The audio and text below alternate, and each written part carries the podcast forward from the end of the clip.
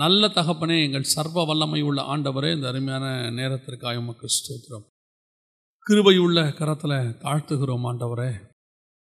வேத வாக்கியங்களை அறிந்து கொள்ளும்படி ஆராயும்படி நீர் எங்களுக்கு சொல்லி இருக்கிறீரப்பா உம்முடைய பாதத்தில் எடுபடாத நல்ல பங்கு உண்டென்று நாங்கள் அறிந்திருக்கிறோம் ஆண்டவரே. நாங்கள் அநேக காரியங்களை குறித்து கவலைப்படுவதை பார்க்கிலும் அதை எடுபடாத நல்ல பங்கை தெரிந்து கொண்டு ஆண்டவரே நாங்கள் முடிவு பரியந்தம் உமக்குள்ளே ஓட கத்தர் கிருபை தருவீராக. நித்திய ஜீவ வசனங்கள் உம்மிடத்தில் உண்டே ஆண்டவரே. இந்த வசனத்தை ஒரு விசை எங்களுக்கு அனுப்பும்படி நாங்கள் செபிக்கிறோம். நாங்கள் அதை சுவாசித்து அதை போஷித்து ஆண்டவரே அதை நாங்கள் உட்கொண்டு அநேகருக்கு போஷித்து ஆண்டவரே நாங்கள் எப்பொழுதும் உமக்கு முன்பாக நிற்க எங்களுக்கு கிருபை பாராட்டுவீராக. வந்திருக்கிற ஒவ்வொருத்தரோடும் கத்தர் நீர் பேசுவீராக இடைபடுவீராக. எங்கள் ஆண்டவர் இயேசுவின் நாமத்தில் பிதாவே. லேலூயா எண்பத்தி நான்காவது சங்கீதம் ஏழாவது வசனம் சொல்லுகிறது. அவர்கள் பலத்தின் மேல் பலனடைந்து சியோனிலே தேவ சந்நிதியில் வந்து காணப்படுவார்கள். திருச்சபையினுடைய நோக்கம் உருவாக்கப்பட்டதனுடைய நோக்கம் பரலோக ராஜ்யத்தில் வந்து நிற்பது. இதுதான் நம்முடைய முடிவு டெஸ்டினேஷன் அதாவது நம்ம பரலோகத்துக்கு போக வேண்டும் என்று கத்தர் விரும்புகிறார். அதுக்காகத்தான் நீங்கள் இங்கே சபைக்கு கொண்டு வரப்பட்டீர்கள். வேறு நோக்கத்துக்காக சபைக்கு நீங்கள் வரவே இல்லை. அதை மட்டும் நல்ல மனசில் வச்சுக்கணும். சபைக்கு நான் ஏன் வந்தேன் அப்படின்னா நான் இங்கே வந்தது பரலோகத்திற்கு போவதற்காக மட்டும் வழி சொல்லி கொடுக்குற இடம்தான் சபை. மற்ற எல்லாமே இடையிலே நடக்கக்கூடிய காரியங்கள். ஆசீர்வாதங்கள் திருமணம் மரணம் இங்கே நடக்கக்கூடிய எல்லாமே இடையில நடக்கக்கூடியது. அதுக்காக நான் சர்ச்சுக்கு வரல. அதையெல்லாம் சர்ச் செய்தி வைக்கும். தேவைப்பட்டால் அதெல்லாம் வைப்பாங்க. ஆனால் நான் வந்த நோக்கம் பரலோகத்துக்கு போவது. அப்படி நான் பரலோகத்துக்கு போவதற்கு என்ன செய்யணும்? ஒரு சபையில் மெம்பராக இருந்துட்டால் மட்டும் பரலோகத்துக்கு போயிடலாமா அல்லது ஒரு டினாமினேஷனில் நான் சேர்ந்துட்டேங்கிறதுனால நான் பரலோகத்துக்கு போயிடலாமானா அப்படி அல்ல. நிறைய பேர் உங்களை பரலோகத்திற்கு பொழுது எளிதாக கூட்டிக் கொண்டு போவதற்கு வழி சொல்லி கொண்டிருக்கிறார்கள். அதாவது பைபிள் சொல்லுது ஆண்டவர் சொல்கிறாரு ஒருத்தன் ஒரு பெரிய ஐஸ்வர்யவான் வந்து கேட்குறான் நித்திய ஜீவனை சுதந்திரிப்பது எப்படி? அப்படின்னு சொல்லி. நன்றாக கவனித்துக் கொள்ளுங்கள். நித்திய ஜீவன் என்பது பரலோகத்திற்கு போவது. அதான் நித்திய ஜீவன். ஆவிகள் இலைப்பாறுகிற இடத்திற்கு போவது என்பது வேறு. இப்போது பழையற்பாட்டு பரிசுத்தவான்களை குறித்து வேதம் சொல்லுகிறது. அவர்கள் எல்லோரும் வாக்குத்தத்தம் பண்ணப்பட்டதை அடையாமல் போனார்கள். பதினொன்று முப்பத்தி ஒன்பது எபிரேயர்கள் நிருபம். அதில் வசனம் சொல்லுது அவர்கள் எல்லாரும் விசுவாசத்தினாலே நற்சாட்சி பெற்றிருந்தும் வாக்குத்தத்தம் பண்ணப்பட்டதை அடையாமல் போனார்கள். எங்கே போனாங்க அப்படின்னு பார்த்தீங்கன்னா மரண இருளின் பள்ளத்தாக்கிலே அவர்கள் இறங்கினார்கள்னு நம்ம பார்க்கணும் அதனால தான் சங்கீதக்காரன் சொல்கிறான் நான் பாதாளத்தில் போய் என் படுக்கையை போட்டாலும் யாக்கோபு சொல்கிறாரு என் நரைமயிரை துக்கத்தோடு கூட பாதாளத்தில் இறங்க பண்ணுகிறீர்கள் அப்படின்னு சொல்கிறாரு அதாவது இவங்க எல்லாருமே மரண இருள் பள்ளத்தாக்குன்னு சொல்கிற பாதாளத்துக்கு தான் இவங்க எல்லாம் போனாங்க மேல் பாதாளம்னு அர்த்தம். அப்படியானால் இந்த பரலோகத்திற்கு போவது எவ்வளவு கடினம் பாருங்க. ஏன்னா அவங்க எல்லாருமே விசுவாசத்தினாலே நர்சாட்சி பெற்றவர்கள்னு வசனம் சொல்லுது. நர்சாட்சி பெற்றவர்கள் போவது கடினம். அது அப்புறம் அது போகணும்னா என்ன பண்ணணும்னா அதுக்கு சில வழிகள்லாம் இருக்குது சில வழிமுறைகள்லாம் இருக்குது அதில் மிக முக்கியமானது இயேசு கிறிஸ்துவினுடைய சிலுவை மரணம் மீட்பு ரத்தம் சிந்துதல் இதெல்லாம் இருக்குது ஆனால் அப்படி இருந்துட்டா மட்டும் போதுமா? இயேசுவை பார்த்துட்டா மட்டும் போயிடலாமா இப்போ அந்த வாலிபன் வந்து இயேசுவை பார்த்துட்டான். பழைய ஏற்பாட்டு பரிசுத்தவான்கள் இயேசுவை பார்க்கல. அவர்கள் என்னை காண வேண்டும் என்று ஆவலாக இருந்தார்கள்னு இருக்கு. ஆனால் அந்த புதிய ஏற்பாட்டில் அந்த வாலிபன் வந்துட்டான். வந்துட்டு இயேசுவை பார்த்துட்டான். பார்த்த பிறகு அவன் கேட்குறான் நான் நித்திய ஜீவனை சுதந்திரிக்கணும் என்ன செய்யணும்? அப்போ இயேசு சில வழிமுறைகள்லாம் சொல்கிறாரு சொல்லி முடிச்சுட்டு அவன் துக்கத்தோடு போயிட்டான். ஆனால் வசனம் சொல்லுது பேதர் இயேசுகிட்ட பேசும்போது ஆண்டவரே இது மனுஷனால் கூடாதது தான் ஆமாம் ஆண்டவர் சொல்கிறாரு தேவனால் எல்லாம் கூடும். அப்படின்னா மனுஷனால் கூடாதது எதுனா பரலோகத்துக்கு போவது. அது அவ்வளோ சாதாரணம் இல்லைன்னு அர்த்தம். இந்த கடைசி காலத்தில் உங்களை மாயையாய் பிரசங்கிக்கிற ஒரு சில பிரசங்கங்களில் ஒன்று ரொம்ப எளிதாக பரலோகத்துக்கு கூட்டிகிட்டு போவது. பல வழிமுறைகளை சொல்லுகிறார்கள். புறஜாதியார் அவங்க பரலோகத்துக்கு போகிறதுக்கு வழிமுறைகள் அவங்க சரீரப்பிரகாரமான முயற்சிகளினாலே அவர்கள் முயற்சிக்கிறார்கள். அதே மாதிரி இப்போ உங்களையும் இங்கே சரீரப்பிரகாரமான முயற்சிகளை செய்து அப்படி இல்லைன்னா பரலோகத்துக்கு போகிறத பற்றி கவலைப்படாதீங்க. ரொம்ப ஈஸி நீங்கள் சர்ச்சுக்கு வந்துட்டாலே போதும். சந்தா கட்டிட்டா போதும். அல்லது நீங்கள் ஒரு சபையில் ஒரு ஊழியக்காரருக்கோ ஊழியத்துக்கோ கொடுத்துட்டா போதும். எங்கள் ஊழியத்தை நீங்கள் தாங்கிட்டா போதும். கண்டிப்பாக பரலோகத்தில் உங்கள் பேரை எழுதிடுவோம். இவர்கள் எல்லாம் பொய்யை பிரசங்கிக்கிறார்கள். அப்படியெல்லாம் பைபிளில் இல்லை. வசனம் தெளிவாக சொல்லுது பலத்தின் மேல் பலனடைந்து சியோனிலே வந்து தேவ சந்நிதியில் காணப்படுவார்கள். அவர்கள் பலத்தின் மேல் பலன் அடையணும். இருக்கிற பலத்தோட அவங்க போய் என்ன செய்ய முடியாது? பரலோகத்திற்கு போக முடியாது. என்ன பலத்தின் மேல் பலன் அடையணும் எப்படி பலன் அடைஞ்சா பிரவேசிக்க முடியும்? சியோன் என்பது தேவனுடைய பர்வதம். அங்கே சியோனிலே ஒரு லட்சத்தி நாற்பத்தி நாலாயிரம் பேர் புதுப்பாட்டை பாடுகிறார்கள். அங்கே சிங்காசனம் இருக்கிறது. அதை சுற்றிலும் இருபத்தி நாலு மூப்பர்கள் இருக்கிறார்கள். நான்கு ஜீவன்கள் இருக்கிறார்கள். அங்கே அந்த சிங்காசனத்தை சுற்றிலும் எண்ணிக்கை கடங்காத திரளான கூட்டமாகிய ஜனங்கள் இருக்கிறார்கள். ஏழு ஒன்பது சொல்லுது வெளிப்படுத்தல் விசேஷம்.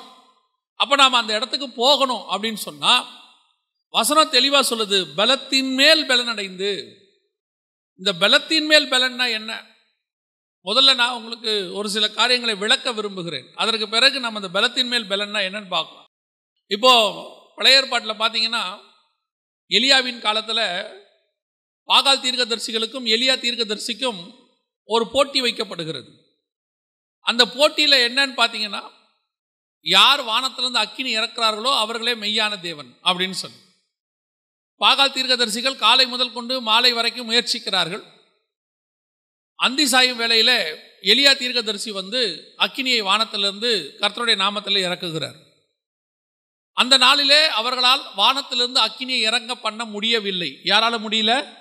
பாகால் தீர்க்கதரிசிகளால் அக்கினியை வானத்திலிருந்து இறக்க பண்ண முடியவில்லை. ஆனால் வாசிங்க வெளிப்படுத்தின விசேஷம் பதிமூன்றாம் அதிகாரம் பதிமூன்றாவது வசனத்தை வாசிங்க. அன்றியும் அது வானத்திலிருந்து அக்கினி இறங்க பண்ணத்தக்கதாக பெரிய அற்புதங்களை நடப்பித்தது. நல்லா கவனிச்சு பாருங்க. எலியா காலத்தில் வானத்திலிருந்து அக்கினியை இறங்க பண்ண முடியாத அந்த பிசாசினுடைய கூட்டம் ஆனால் நம்முடைய காலத்தில் வானத்திலிருந்து அக்கினியை இறங்க பண்ணுவதற்கான வேலையை அவங்களால செய்ய முடியுது. பழைய ஏற்பாட்டில் அவங்களால வானத்திலேருந்து அக்கினி இறங்க பண்ண முடியல. புதிய ஏற்பாட்டில் வானத்துலேருந்து அக்னி என்ன செய்கிறாங்க இறங்க பண்ணுறாங்க வசனம் அப்படி தான் சொல்லுது. பதிமூணு பதிமூணு. அன்றியும் அது வானத்திலிருந்து அக்னி இறங்க பண்ணத்தக்கதாக பெரிய அற்புதங்களை நடப்பித்தது. அப்படின்னா பழைய ஏற்பாட்டில் பண்ண முடியாத பிசாசு புதிய ஏற்பாட்டில் பண்ணுதுன்னா அது பலனடைந்திருக்குன்னு அர்த்தம். அது என்ன ஆயிருக்குது? பலனடைஞ்சிருக்குது. பலனடைஞ்சு தான் அடுத்த லெவலுக்கு போயிருக்குது. பழைய ஏற்பாட்டில் பண்ண முடியாததை புதிய ஏற்பாட்டில் அது பண்ணுது. இதே மாதிரி தான் இந்த உலகத்தில் உள்ளதான அல்லது பிசாசினுடைய கூட்டங்கள் கொஞ்சம் கொஞ்சமாக அவர்கள் பலன் அடைகிறார்கள் ஒரு உதாரணம் சொன்னாங்க. ஒரு உதாரணம் ஒன்று சொன்னாங்க. இந்த கொசு ஒழிப்புக்கு நிறைய மருந்து இருக்குது. நீங்கள் பார்த்துருப்பீங்க. ஒரு குறிப்பிட்ட காலத்துக்கு பிறகு எவ்வளோ ஆல் நைட் போட்டாலும் கொசு போகாது. என்ன காரணம் அப்படின்னு கேட்டிங்கன்னா அவங்க சொல்கிறாங்க அந்த மருந்தோடு அது வாழ பழகி கடைசியில் அந்த மருந்தை அந்த கொசு என்ன செய்யுது? மேற்கொள்ளுகிறது. ஒரு ஜென்ரேஷன் தான் அப்படி பாதிக்கப்படுது. அதுக்கு பிறகு கொசு அதை விட அடுத்த லெவலுக்கு போகுது. இப்போ அந்த மருந்து கொசுவை வந்து கொல்லாது இப்போ நீங்கள் அந்த கொசுவை கொல்லணும்னா வேற வழி இல்லை. இதை விட பவர்ஃபுல்லாக நீங்கள் மாறணும். அப்போ தான் முடியும். இப்போ நமக்கு விரோதமாக செயல்படக்கூடிய சரீரத்துக்கு விரோதமாக செயல்படக்கூடியவங்க என்ன பண்ணுறாங்க சில கிருமிகளை அனுப்பி வியாதியை உண்டாக்குறாங்க. இந்த வியாதியை ஒரு குறிப்பிட்ட காலகட்டம் வரைக்கும் நம்ம சரீரம் தாங்காது. ஆனால் ஒரு ஜென்ரேஷனில் இதை தாங்குற பலன் எதுக்கு வந்து விடுது நம்ம சரீரத்துக்கு வந்துடுது. அதுக்கப்புறம் அந்த கிருமியை நம்ம சரீரம் என்ன செய்யுது? மேற்கொள்ளுது.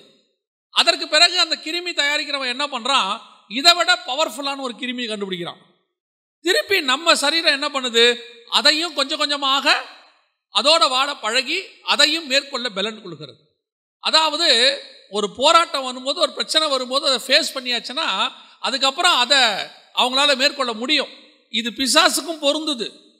பிசாசு பழைய ஏற்பாட்டில் அக்கினி இறங்க பண்ண முடியல. ஆனால் ஒரு தடவை அவன் தோத்துட்டான். இப்போ புதிய ஏற்பாட்டில் அவன் என்ன செய்கிறான் அக்கினி இறங்க பண்ணத்தக்கதாக பெரிய அற்புதங்களை நடப்பிக்க ஆரம்பிச்சிட்டான். அவன் பழைய ஏற்பாட்டை விட புதிய ஏற்பாட்டில் பலன் அடைஞ்சிருக்கிறான். அப்போ எளியா காலத்தில் இருந்த ஊழியக்காரனை விட இப்ப இருக்கிற ஊழியக்காரன் எப்படிப்பட்டவனா இருக்கணும்? அதை பார்க்கிலும் பலனடைவனாக இருக்கணும். இன்னும் நீங்க எளியா காலத்தில் இருக்கிற ஒரு ஊழியக்காரனுக்குரிய பலனோடு இருப்பீர்களானால் அதே ஆவிக்குரிய அனுபவத்தோடு கூட இருப்பீர்களானால் அடுத்த ஜென்ரேஷன்ல பிசாசு உங்களை ஜெயிச்சிரும். ஏன்னா பிசாசு பலன் அடைஞ்சிருது நான் சொல்றது உங்களுக்கு புரியுதா? அதுதான் உண்மை. ஆவிக்குரிய வாழ்க்கை பலத்தின் மேல் பலன் அடைஞ்சுக்கிட்டே போகணும். ஏன் அடைஞ்சிக்கிட்டே போகணும்னா நம்முடைய எதிராளி எப்படி இருக்கிறான்?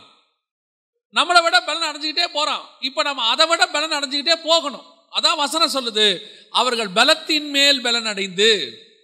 அப்போ இந்த பலத்தின் மேல் பலன் அது வந்து ஒரு ப்ராசஸ் ஆவிக்குரிய வாழ்க்கையில் ஒரு ப்ராசஸ் எந்த ஒரு இடத்திலாவது உங்கள் ஆவிக்குரிய வாழ்க்கையில் நீங்கள் திருப்தி அடைஞ்சு ஒரு ஒரு சாட்டிஸ்ஃபேக்ஷன் வந்து உங்க ஆவிக்குரிய வாழ்க்கையில நீங்க ஒரு இடத்துல உட்கார தொடங்குறீங்கன்னா பிசாசு உங்களை ஜெயிக்க தொடங்குதுன்னு அர்த்தம்.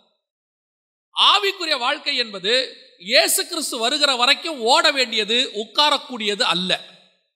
உட்காரவே கூடாது. ஓடிட்டே இருக்கணும். அது ஓடும்போது எப்படி ஓடணும்? ஓடுறவன் கொஞ்சம் கொஞ்சமாக பலனை இழப்பான். நீங்க பார்த்துருக்கிறீங்களா? ரன்னிங் ரேஸ் ஓடுறவங்களா? ஆரம்பிக்கும் போது எப்படி இருப்பாங்க?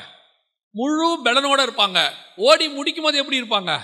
மொத்த பலனும் போயிருக்கும். பாக்ஸிங் விளையாடுறவன் பாருங்க ஆரம்பிக்கும் போது முழு பலனோட இருப்பான். முடிக்கும் போது எப்படி இருப்பான்? மொத்த பலனும் போயிருக்கும். ஆனா ஆவிக்குரிய ஓட்டத்தை நீங்க ஆரம்பிக்கும் போது இருக்கிற பலனை விட ஓட ஓட பலன் இன்க்ரீஸ் ஆகிட்டே போகும் இன்க்ரீஸ் ஆகிட்டே போகும். அது சியோனுக்கு போகிற வரைக்கும் இன்க்ரீஸ் ஆகும். உன் ஆவிக்குரிய பலன் குறையவே கூடாது. நாம் பல நேரங்களில் ஆவிக்குரிய வாழ்க்கையில் பலனடையதை விட நாம் குறைய தொடங்குகிறோம் அல்லது அந்த ஆவிக்குரிய பலன் எதை அடைஞ்சோமோ அந்த இடத்துல உட்காந்துட்டோம் ஏன் ஒரு சில ஊழியக்காரர்களால் ஒரு ஜென்ரேஷனை தாண்டி அடுத்த ஜென்ரேஷனுக்கு ஊழியம் பண்ண முடியலன்னு கேட்டிங்கன்னா போன ஜென்ரேஷனில் அவர்கள் பட்ட பலன் அதோடு கூட நின்றுச்சு. அவங்க அதுக்கு மேலே என்ன அடையலை? பலன் அடையலை. பலன் அடைஞ்சுக்கிட்டே இருக்கணும். ஏழாயிரம் வருஷமா பிசாசு போராடுறான். ஏழாயிரம் வருஷமா தேவனும் மேற்கொண்டு கொண்டே இருக்கிறார். ஏழாயிரம் வருஷமா அவருக்குரிய ஜனங்களும் இருக்கிறார்கள். பலத்தின் மேல் பலன் அடைந்து இப்ப நான் அடுத்த லெவல் பலன் அடைகிறேன்னா நான் இருக்கிற வரைக்கும் தான் இது.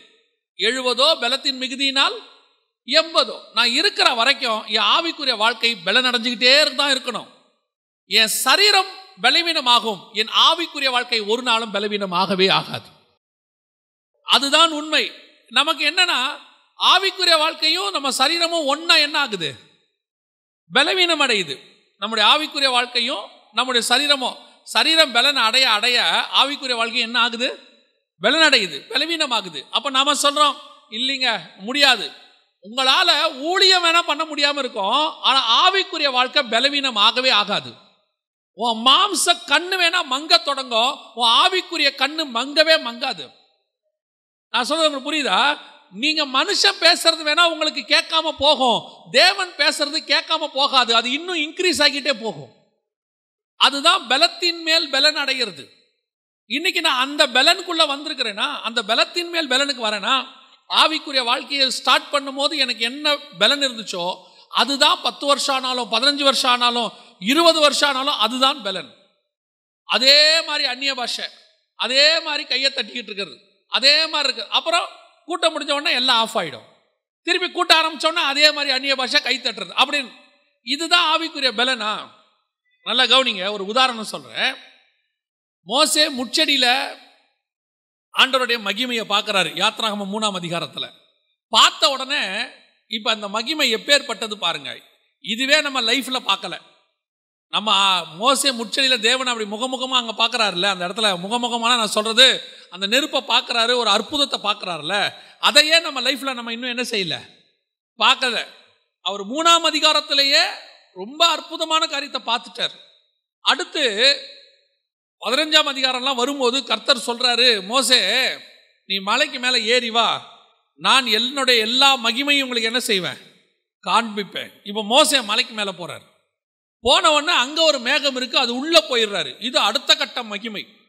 அப்புறம் இன்னொரு இடத்துல ஆண்டவர் சொல்றாரு மோசே இந்த ஜனங்கள் உனக்கு கீழ்ப்படியும்படி நான் அவர்களுக்கு ஒரு பயத்தை உண்டாக்குறேன் அப்படின்னு சொல்லி கர்த்தர் பயங்கரமா இறங்குறார் பராக்கிரமசாலியா. அந்த மகிமைக்குள்ள யார் போறது?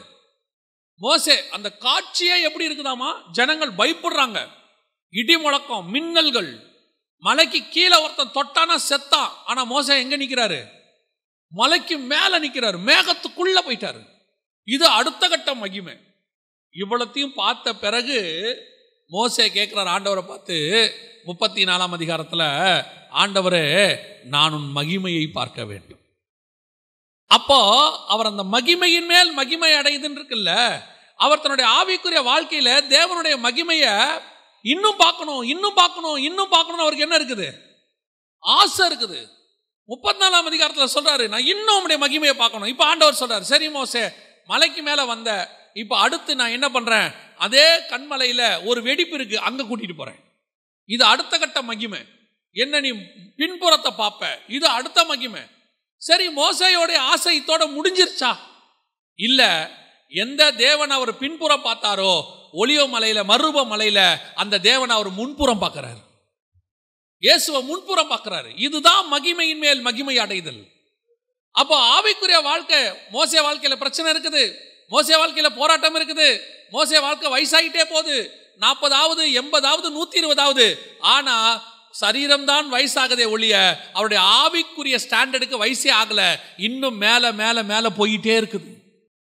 இதுதான் கர்த்தர் உங்களுக்கும் எனக்கும் ஒவ்வொருத்தருக்கும் நியமிச்சிருக்கிற ஆவிக்குரிய வாழ்க்கை. ஆவிக்குரிய வாழ்க்கையில திருப்தி வரக்கூடாது.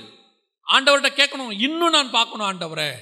இன்னும் பார்க்கணும் ஆண்டவரே. இன்னும் உடைய வேத வசனத்தை தியானிக்கணும் ஆண்டவரே. இன்னும் உடைய சத்தத்தை நான் கேட்கணும் ஆண்டவரே. இன்னும் உடைய முகமுகமா பார்க்கணும் ஆண்டவரே. இன்னும் உடைய பரதேசிக்குள்ள நான் பிரவேசிக்கணும் ஆண்டவரே. பவுல் சொல்றாரு பதிமூணு வருஷத்துக்கு முன்பாக ஒரு மனுஷனை அறிவேன். அவன் மூன்றாவது வானம் வரைக்கும் எடுத்துக்கொள்ளப்பட்டான் அந்த அளவுக்கு நான் போகணும் ஆண்டவரே. இப்படி ஸ்டாண்டர்ட் இருக்குது ஸ்பிரிச்சுவல் ஸ்டாண்டர்ட் இன்னைக்கு ஆவிக்குரிய திருச்சபை இது எல்லாத்தையும் விட்டுருச்சு. இதை பத்தினதான எண்ணம் இல்லை. இதை பத்தினதான தாகம் இல்லை. சபை எப்படி இருக்குது? அப்படியே சபை உலகத்துக்குள்ள இருக்குது. வந்தா வீடு வாங்கணும் கார் வாங்கணும் வேலை கிடைக்கணும் பொண்ணுக்கு பையனுக்கு கல்யாணம் ஆகணும் பேரம்பேத்தி பிறக்கணும் பொண்ணுக்கு கல்யாணம் கல்யாணம் ஆகி பத்து வருஷம் ஆச்சு குழந்தை பிறக்கல. இப்படி உலகத்தில் இருக்கிற இந்த பின்னாடியே ஓடிக்கிட்டு இருக்கு சபை. இதுலயே கவலை. இதுக்கு பின்னாடியே வாஞ்ச சாகரத்துக்குள்ள எப்படியாவது ஒரு சொந்த வீடு கட்டிடணும். அப்புறம் சொந்த வீடு கட்டின பிறகு வெளிநாடு போயிட்டு இந்த வீட்டை காலியாக விட்டுறணும். அப்புறம் இதுக்கு ஒரு வாட்ச்மேனை போட்டு விட்டு போயிடணும் அப்புறம் அதை சிசிடிவியில் உட்காந்து பார்க்கணும். இதுவே பொழப்பு. இப்படியே தான் இருக்கு சபை. சபையினுடைய நோக்கம் ஆவிக்குரிய சபையினுடைய நோக்கம் ஒவ்வொரு விசுவாசி ஊழியக்காரனுடைய நோக்கம் நான் இன்னும் ஸ்பிரிச்சுவலாக வளரணும். இன்னும் மேலே போகணும். நான் உங்களுக்கு சொல்கிறேன் நீங்கள் இந்த பூமியிலிருந்து பரலோகம் போகிற வரைக்கும் ஆவிக்குரிய ஸ்டாண்டர்ட் வளர்ந்துகிட்டே இருக்கும். புது புது காரியங்களை கத்தர் வச்சிருக்கிறார். புது புது ஆவிக்குரிய அனுபவங்களை வச்சிருக்கிறாரு. நீ அந்த ஸ்டாண்டர்டுக்கு போகிற வரைக்கும் மரணம் அடைகிற வரைக்கும் அது உனக்கு பத்தவே பத்தாது. அவ்வளோ ஆவிக்குரிய ஸ்டாண்டர்ட் இருக்குது. நீங்க அதுக்குள்ள போயிட்டீங்கன்னா இந்த உலகத்தினுடைய கவலைகள் போராட்டங்கள் எதுவும் உங்களை அசைக்காது. எதுவும் உங்களை ஒன்றுமே செய்யாது. அந்த பலத்தின் மேல் பலன் அடைதல் அந்த மகிமையின் மேல் மகிமை. அதான் வசனம் சொல்லுது. அப்படியே எது வரைக்கும் போனோம்? அப்படி இருக்கிறவங்க தான் சியோனுக்கு போவாங்க. அந்த அந்த அந்த ஓட்டத்தை ஓடிட்டே இருக்கணும். பலத்தின் மேல் பலன் அடைகிற ஓட்டத்தில் ஓடிட்டே இருக்கணும். ரீசார்ஜ் பண்ணிட்டே இருக்கணும். அப்படி இருக்கிறவங்க தான் சியோனுக்குள்ளே பிரவேசிக்க முடியும். ஒரு இடத்துல பலன் அடைஞ்சிட்டேன் போதும் அப்படின்னு சொல்லி உட்கார்றவங்க சியோனுக்குள்ளே போக முடியாது. ஏன்னா இவங்க அந்த ப்ராசஸில் இல்லை. இப்போ நாம் ஒரு மனுஷனை குறித்து பார்க்க போகிறோம் ஏன்னா எனக்கு இந்த செய்தியை இந்த காரியத்தை ஆண்டவர் எனக்கு சொல்லி கொடுக்கும்போது ஒரு மனுஷனை ஞாபகப்படுத்தினார். ஒன்று ராஜாக்களின் புஸ்தகம் பத்தொன்பதாம் அதிகாரம் இரண்டாவது வசனம் வாசிங்க. அப்பொழுது இசபேல் எலியாவினிடத்தில் ஆள் அனுப்பி அவர்களில் ஒவ்வொருவனுடைய பிராணனுக்கு செய்யப்பட்டது போல நான் நாளை இந்நேரத்தில் உன் பிராணனுக்கு செய்யாதே போனால் தேவர்கள் அதற்கு சரியாகவும் அதற்கு அதிகமாகவும் எனக்கு செய்ய கடவர்கள் என்று சொல்ல சொன்னால்.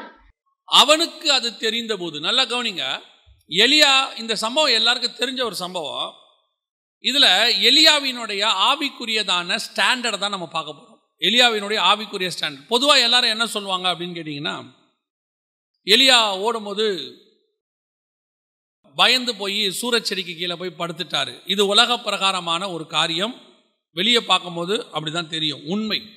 ஆனால் ஏன் கர்த்தர் இதை நமக்கு அது கொடுத்துருக்கிறாருன்னா இதுக்கு பின்னாடி தேவன் நமக்கு ஒரு பாடம். நான் இப்போ உங்களுக்கு சொல்லுவேன் தைரியமாய் சொல்லுவேன். இந்த வேதாகமத்தில் கொடுக்க கொடு- கொடுக்கப்பட்டிருக்கிற எதுவும் வெறும் சரித்திரபூர்வமாய் கொடுக்கப்பட்டது மட்டும் அல்ல ஏதோ ஹிஸ்டாரிக்கலாக நம்ம தெரிஞ்சுக்கிறதுக்காக கர்த்தர் கொடுக்கல. இதுக்கு பின்னாடி ஒரு மிகப்பெரியதான ஆவிக்குரியதான பாடம் இருக்குது அந்த பாடத்தை ஆவியானவர் மட்டும்தான் சொல்லிக் கொடுக்க முடியும். அதை படிக்கிறதுக்கு தான் கத்தர் இதை கொடுத்து வச்சிருக்கிறார். வெறும் ஹிஸ்ட்ரி புக்காக இருந்தால் இது நமக்கு தேவையே கிடையாது. லைப்ரரியில் போய் வேறு புக் எடுத்து ஹிஸ்ட்ரி படிச்சுக்கலாம். இதை விட தெளிவாக இருக்கும் ஹிஸ்ட்ரியில் அதுலேயே வருஷ கணக்கெல்லாம் கொடுத்துருப்பாங்க. இதுலேயும் இருக்குது ஆனால் இதில் தான் அந்த ஹிஸ்ட்ரியோடு சேர்ந்து ஸ்பிரிச்சுவாலிட்டியும் இருக்கும். ஆவிக்குரிய பாடமும் இருக்கும். அந்த மாதிரி ஒரு புக்கு உலகத்திலே கிடையாது. ஒரே புக்கு தான் இருக்குது நம்ம பரிசுத்த வேதாகமம் மட்டும்தான். லேலூயா ஏசபேல் சொன்ன சில காரியங்களை எளியாக கேள்விப்பட்ட போது இந்த எலியா யாரு? ஒரு காலத்துல அக்கினியை இறக்கினதான ஒரு மனுஷன் அதுக்கு முன்னாடி அதிகாரத்தில் தான் அக்கினி இறக்குறாரு. அக்கினி இறக்கி பாகால் தீர்க்கதரிசிகளை எல்லாம் வெட்டி போட்டதான ஒரு மனுஷன் இதுதான் நம்முடைய ஆவிக்குரிய வாழ்க்கையில ஸ்டார்டிங் பாயிண்ட் ஆவிக்குரிய வாழ்க்கையை ஸ்டார்ட் பண்ணும்போது பயங்கரமான வைராக்கியம் இருக்கும். பதினேழு பதினெட்டாம் அதிகாரத்தில் தான் எலியா வராரு. நீங்க வாசிச்சீங்கன்னு சொன்னா ஒன்றாஜாக்களின் புஸ்தகம் பதினேழாம் அதிகாரம் ஒன்றாம் வசனத்தை தான் எலியா வரார். வந்து ஆகாப்பை பார்த்து மழை பெய்யாதுன்னு சொல்றார். அவ்வளோதான் அதுக்கப்புறம் பதினெட்டாம் அதிகாரத்தில் பாகால் தீர்க்கதரிசிகளை மேற்கொள்றார். மேற்கொண்ட போது இதுதான் அவருடைய ஊழியத்தினுடைய ஸ்டார்டிங் பாயிண்ட் நம்முடைய ஊழியத்தினுடைய ஸ்டார்டிங் பாயிண்ட் நாம ஆரம்பிக்கும் போது பயங்கர வைராக்கியம். கர்த்தருக்காக வைராக்கியம். அற்புத அடையாளங்களை செய்வோம். இறக்குவோம். எல்லாம் செய்வோம். ஆனால் இந்த ஊழியத்தின் பாதையில் நீங்கள் போய்கொண்டிருக்கும் போது உங்களை பலவீனப்படுத்தக்கூடிய காரியங்கள் கொஞ்சம் நடக்கும். உங்கள் ஆவிக்குரிய வாழ்க்கையில் நீங்கள் நல்ல வைராகியமாக கர்த்தருக்கென்று இருக்கும்போது அது அப்படியே சுமூகமாக போகணும்னு சொல்ல முடியாது. உங்களை பலவீனப்படுத்தக்கூடிய காரியங்கள் கொஞ்சம் நீங்கள் கேட்பீங்க அல்லது சில காரியங்களை நீங்கள் பார்ப்பீர்கள். எலியாவுக்கு அப்படி ஒரு சூழ்நிலை வந்தது. நாளைக்கு இந்நேரம் டுவெண்ட்டி ஃபோர் ஹவர்ஸ்க்குள்ள உன்னுடைய தலை எடுக்கப்படும் அப்படின்னு சொல்லி. உன்னை கொண்டு போட்டுருவோம் அப்படின்னு சொல்கிறாங்க இந்த மாதிரி சூழ்நிலைகள் உங்களுடைய ஆவிக்குரிய வாழ்க்கையிலும் சரி அல்லது ஊழிய பாதையிலும் சரி கண்டிப்பாக வரும். வரணும் வரும். இப்படி வந்தாதான் நீங்க ஏசபேல டிஸ்டர்ப் பண்றீங்கன்னு அர்த்தம். பிசாசை டிஸ்டர்ப் பண்றீங்கன்னு அர்த்தம். உங்க நிறைய பேருடைய ஊழியத்தினால பிசாசுக்கு டிஸ்டர்பன்ஸே கிடையாது. எந்த பிரச்சனையும் இல்லை. பிசாசு நினைப்பான் இவன் நமக்கு தான் ஊழியம் பண்ணிட்டு இருக்கிறான். எதுக்கு இவனை போய் டிஸ்டர்ப் பண்ணிக்கிட்டு? நல்லா கவனிச்சு பாருங்க. ஆவிக்குரிய வாழ்க்கையில் ஒரு ஐம்பது பேர் கூடி உண்மையை ஆராதிச்சா அதுக்கு போராட்டம் வந்துடும் இங்கே ஆராதிக்க கூடாது பிரச்சனை பண்ணக்கூடாது அப்படின்னு. ஆனால் ஆவியும் இல்லாமல் அனலும் இல்லாமல் ஐயாயிரம் பேர் ஆராதிக்கிட்டோம் ஒரு பிரச்சனையும் வராது. எந்த ப்ராப்ளமும் வராது. அதுவே நீங்கள் நல்ல ஆவியில் நிறைஞ்சு இருபது பேர் ஆராய்ச்சி பாருங்க உங்களை ஆராதிக்க விட மாட்டாங்க. அந்த இடத்துல ஏதாவது பிசாசு உபத்திரவத்தை கொண்டு வரும் காரணம் பிசாசு எப்பவுமே யாருக்கு விரோதமாக எழும்புவானா அவனுடைய ராஜ்யத்துக்கு டிஸ்டர்பன்ஸ் வந்தால் தான் எழும்புவான். அப்போ எலியாவுடைய எலியாவுக்கு முன்னாடியே நிறைய தீர்க்கதரிசிங்களாம் இருக்கிறாங்க. கெபியில் ஐம்பது ஐம்பது பேராக இருக்கிறாங்க. உபதியா போய் மறைச்சு வச்சிருக்கிறார். ஆனால் அப்பெல்லாம் ஏசபேல் எழும்பல. அப்பெல்லாம் அந்த தீர்க்கதரிசிகளுக்கு விரோதமாக ஏசபேல் எழும்பல. அந்த தீர்க்கதரிசிகள் ஏசபேலுக்கு ஆதரவாகவும் இல்லை. நல்லா தெரிஞ்சுக்கொள்ளுங்க. அந்த கெபிக்குள்ள இருக்க தீர்க்கதரிசிகள் ஏசபேலுக்கு ஆதரவாகவும் இல்லை. அவங்க ஏசபேலுக்கு பயந்து போய் கெபியில் ஒளிஞ்சிக்கிட்டாங்க. ஆனால் ஏசபேல் இந்த இவங்களுக்கு சொன்ன மாதிரி இருபத்தி நாலு மணி நேரத்தில் அவங்களை தேடி கண்டுபிடிங்க அப்படிலாம் இல்லை. எல்லாரையும் கொள்றதுக்கு ஒரு சட்டம் போட்டால் அதில் ஒரு ஐம்பது பேர் நூறு பேரை உபதியை காப்பாற்றிட்டார் ஆனால் எலியாவுக்கு மட்டும் ஸ்ட்ரிக்டாக ஆர்டர் போடுறாங்க. டுவெண்ட்டி ஃபோர் ஹவர்ஸ்க்குள்ள எலியாவை தூக்கு அப்படிங்கிறாங்க. காரணம் என்ன? எலியாவினுடைய ஊழியம் ஏசபேலை டிஸ்டர்ப் பண்ணுகிறது. எலியாவினுடைய ஓலி ஊழியம் பிசாசை டிஸ்டர்ப் பண்ணுகிறது. எப்பயாவது உனக்கு விரோதமாக யாராவது எழும்புறாங்க உனக்கு விரோதமாக செயல்படுறாங்க உங்கள் ஊழியத்துக்கோ உங்கள் ஆவிக்குரிய ஊழிய வாழ்க்கைக்கோ விரோதமாக எழும்புறாங்கன்னா நீங்கள் நல்லா தெரிஞ்சுக்கணும் நாம் பிசாசை டிஸ்டர்ப் பண்ண ஆரம்பிச்சிட்டோம்னு அர்த்தம். அவ்வளோதான் இது வந்து ஒரு விதமான சாட்சின்னு வச்சுக்கோங்க. இது ஒரு விதமாக நமக்கு கிடைக்கிற சாட்சி. அப்பா பிரச்சனை பண்ண ஆரம்பிச்சாச்சு. பரிசெயர் சதிசெயருக்கு விரோதமாக எழும்பாத ஜனங்க இயேசுவுக்கு விரோதமாக எழும்புறாங்க. இல்லையா? கல்லறிய பார்க்குறாங்க. ஏன் கல்லறிய பார்க்குறாங்க? இயேசுவினுடைய உபதேசம் அவங்கள என்ன செய்ய ஆரம்பிக்குது? டிஸ்டர்ப் பண்ண ஆரம்பிக்குது. அதுதான் உண்மை. அதே மாதிரி தான் எலியாவினுடைய ஊழியத்திலையும் நடந்துச்சு நம்ம ஊழியத்திலையும் நடக்கும். இதை எளியா கேள்விப்பட்ட போது வசனம் சொல்லுது இதை எளியா கேள்விப்பட்ட போது அவனுக்கு ஒரு இருந்த பலன் முழுவதுமாக ஊழியம் ஆரம்பிக்கும் போது இருந்த வைராக்கியம். அவனுக்கு இருந்த வானத்திலிருந்து அக்கினி இறக்கக்கூடியதான ஒரு வல்லமை. எல்லாம் இருந்துச்சு. எல்லாம் ஒரே நாளில் இறங்கிருச்சு கீழே. வசனம் சொல்லுது இதை எளியா கேள்விப்பட்ட போது தன் பிராணன் தப்ப அந்த இடத்துல அழகா சொல்றது அவனுக்கு அது தெரிந்த போது தன் பிராணனை காக்க யூதாவை சேர்ந்த பெயர் சபாவுக்கு புறப்பட்டு போய் அப்படின்னு இருக்கு. இப்ப தன் பிராணனை காக்கிறதுக்கு ஓடுறாரு. இந்த மாதிரி சூழ்நிலை வரும். ஆனா இதே எளியாதான் நான் உங்களுக்கு அந்த வசனத்தை வாசிங்க அதுக்கப்புறம் அது எப்படி நடந்ததுன்னு உங்களுக்கு சொல்றேன். ரெண்டு ராஜாக்களின் புஸ்தகம் ரெண்டாம் அதிகாரம் பதினோராவது வசனம் வாசிங்க. அவர்கள் பேசிக்கொண்டு நடந்து போகையில் இதோ அக்னி ரதமும் அக்னி குதிரைகளும் அவர்கள் நடுவாக வந்து இருவரையும் பிரித்தது. எலியா சுழலிலே பரலோகத்திற்கு ஏறி போனான். எலியா சுழல் காற்றிலே பரலோகத்திற்கு ஏறி போனான். எப்படி இது நடந்துச்சு? ஏசபேலுக்கு பயந்து வனாந்தரத்துக்கு பெயர் சபாவின் வனாந்தரத்துக்கு ஓடிப்போன ஒரு காலத்தில் ஓடிப்போன எலியாதான் ரெண்டு ராஜாக்களின் புஸ்தகம் ரெண்டாம் அதிகாரம் சொல்லுது. சுழல் காற்றிலே ஏறி பரலோகத்திற்கு போனான். யோசிச்சு பாருங்க அவன் எப்படி சீயோனுக்குள்ள போறான்றதுக்கான ஒரு காரணம் இங்கே இருக்கு. அதுக்கு தான் உங்களுக்கு சொல்றேன். பலத்தின் மேல் பலனடைந்து சியோனிலே தேவ சந்நிதியில காணப்பட்டாங்கன்னா அந்த பரலோகத்திற்கு தேவ சந்நிதிக்கு அவன் எப்படி போனான்? வசனம் சொல்லுது எலியா சுழல் காட்டில் ஏறி பரலோகத்திற்கு போனான். ஆனால் இந்த எலியாவுடைய முன்னாடி உள்ள வாழ்க்கையை பார்த்தா ஒரே ஒரு அம்மா சொன்னாங்கன்னு ஒரு சட்டம் போட்டாங்கன்னு பயந்து வனாந்தரத்துக்கு ஓடி போனதான ஒரு மனுஷன். உங்கள் வாழ்க்கையும் என் வாழ்க்கையிலும் இந்த மாதிரி தான் இருக்கு. உங்களுக்கும் எனக்கும் கத்தர் வச்சது சீயோனிலே தேவ சன்னதிக்கு முன்பாக நிற்கிற வாழ்க்கை. லேலூயா ஆனால் இப்போ நாம் எப்படி இருக்கிறோம்? எதுக்கோ பயந்து எதுக்கு பின்னாடியோ ஓடிக்கிட்டு இருக்கிறோம்.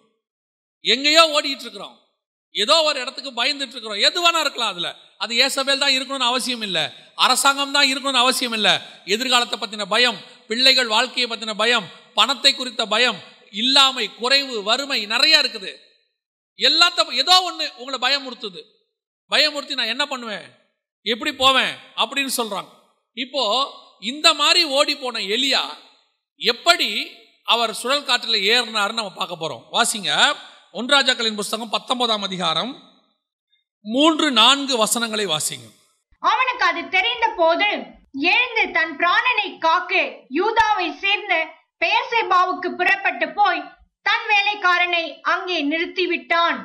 அவன் வனாந்தரத்தில் ஒரு நாள் பிரயாணம் போய் ஒரு சூறை செடியின் கீழ் உட்கார்ந்து போதும்.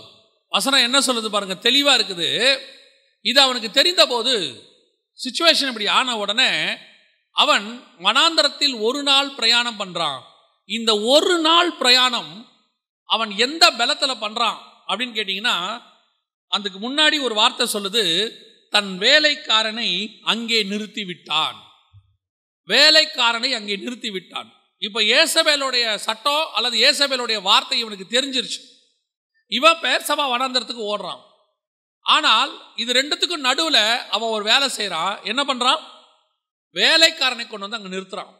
எதுக்காக வேலைக்காரனை நிறுத்தி விட்டான்? வசனம் தெளிவாக இருக்கு. தன் வேலைக்காரனை அங்கே நிறுத்தி எதுக்கு நிறுத்துறான்?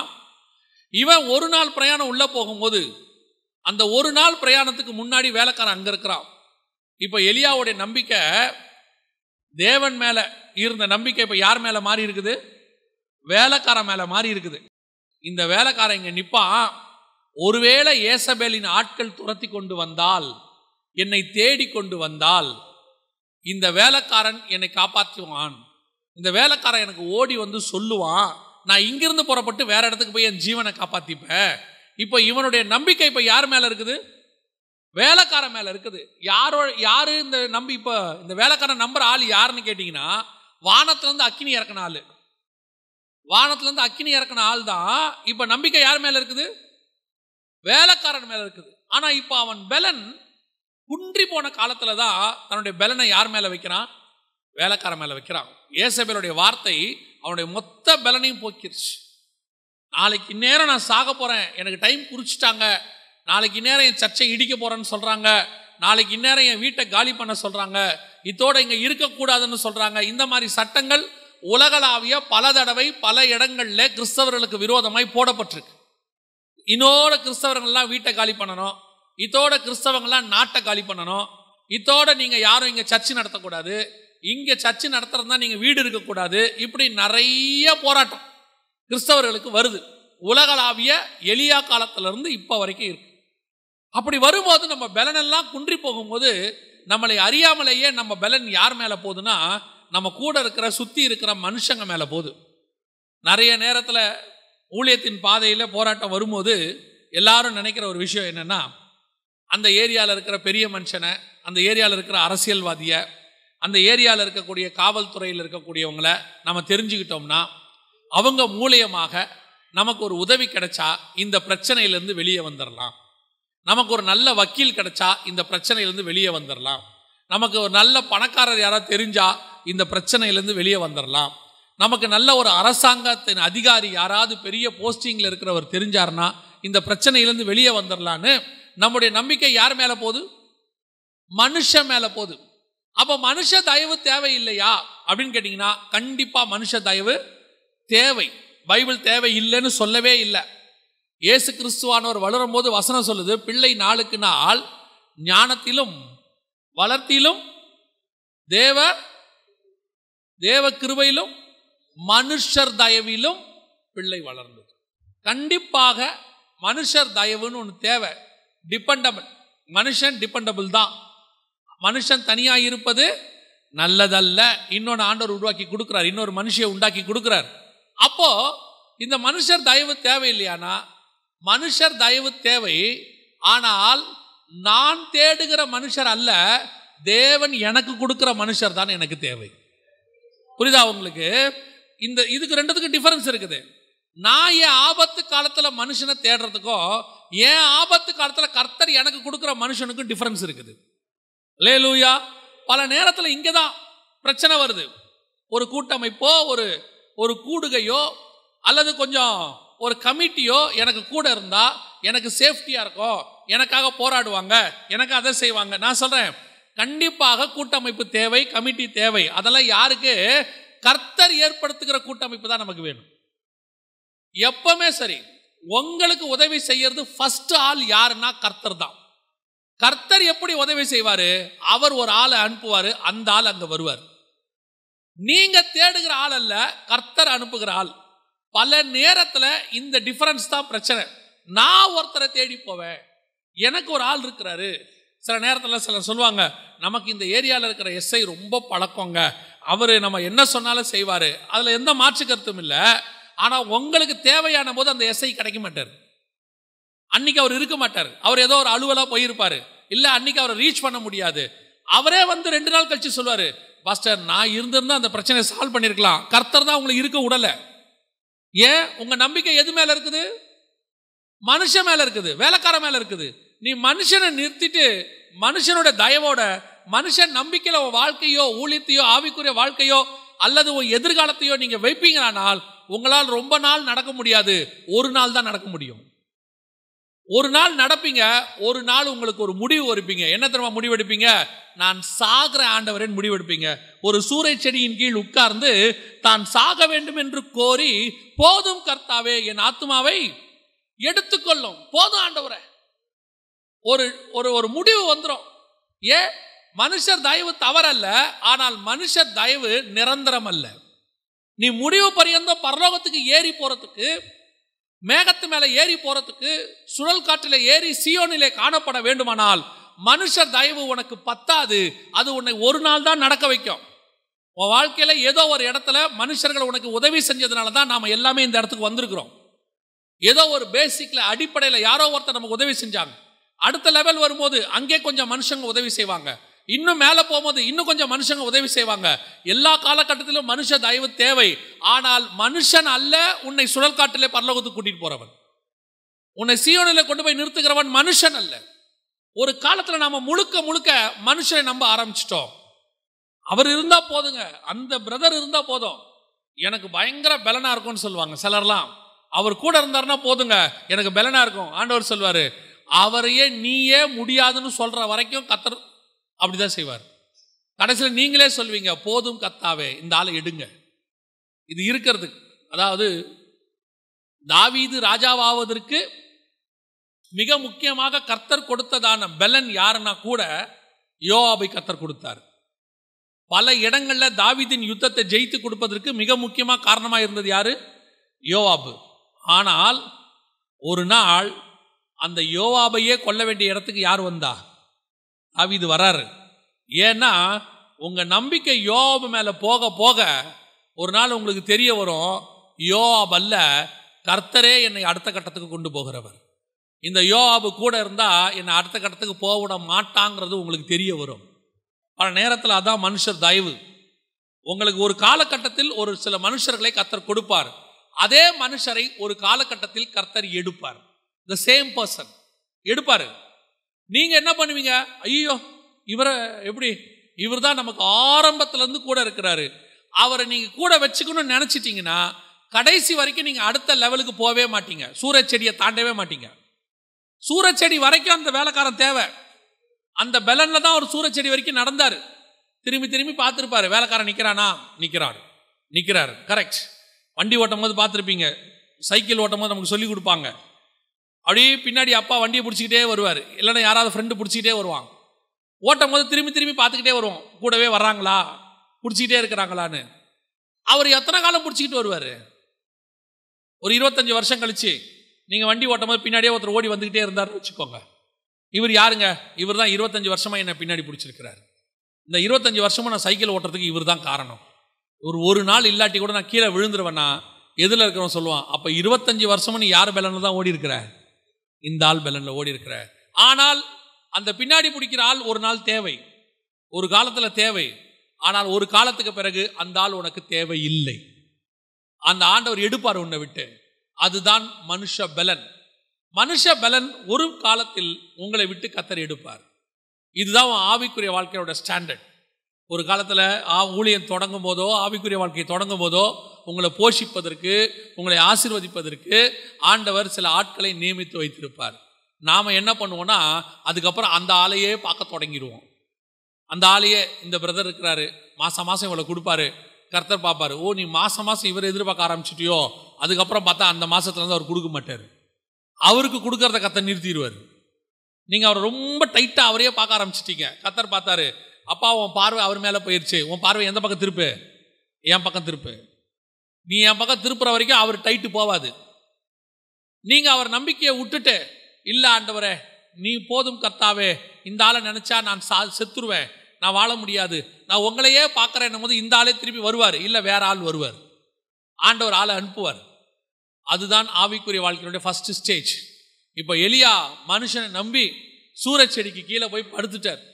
படுத்த பிறகு இப்போ அடுத்த பலன் வருது. அதை விட கொஞ்சம் மேலான பலன் ஒன்று வருது. வாசிங்க. ஒன்றாஜாக்களின் புஸ்தகம் பத்தொன்பதாம் அதிகாரம் எட்டாவது வசனம் வாசிங்க. அப்பொழுது அவன் எழுந்திருந்து புசித்து குடித்து அந்த போஜனத்தின் பலத்தினால் நாற்பது நாள் இரவு பகல் ஒரே பெண்ணம் தேவனுடைய பர்வதம் மட்டும் நடந்து போனான். இப்போ இவன் தேவனுடைய பர்வதம் மட்டும் நடக்கணும் இரவும் பகலும் நாற்பது நாள் நடக்கணும். ஆனா இப்போ வேலைக்காரன் பலன் இல்லை. இப்போ என்ன பலன் வருது? போஜனத்தின் பலத்தினால். எந்த போஜனம்? தூதன் கொண்டு வந்து கொடுத்த போஜனம். அந்த போஜனத்தை பத்தி வசனம் சொல்லுது தழலில் சுடப்பட்ட அடையும். ஆறாவது வசனம் தழலில் சுடப்பட்ட அடையும் ஒரு பாத்திரத்தில் தண்ணீரும் அவன் தலைமாட்டில் இருந்தது.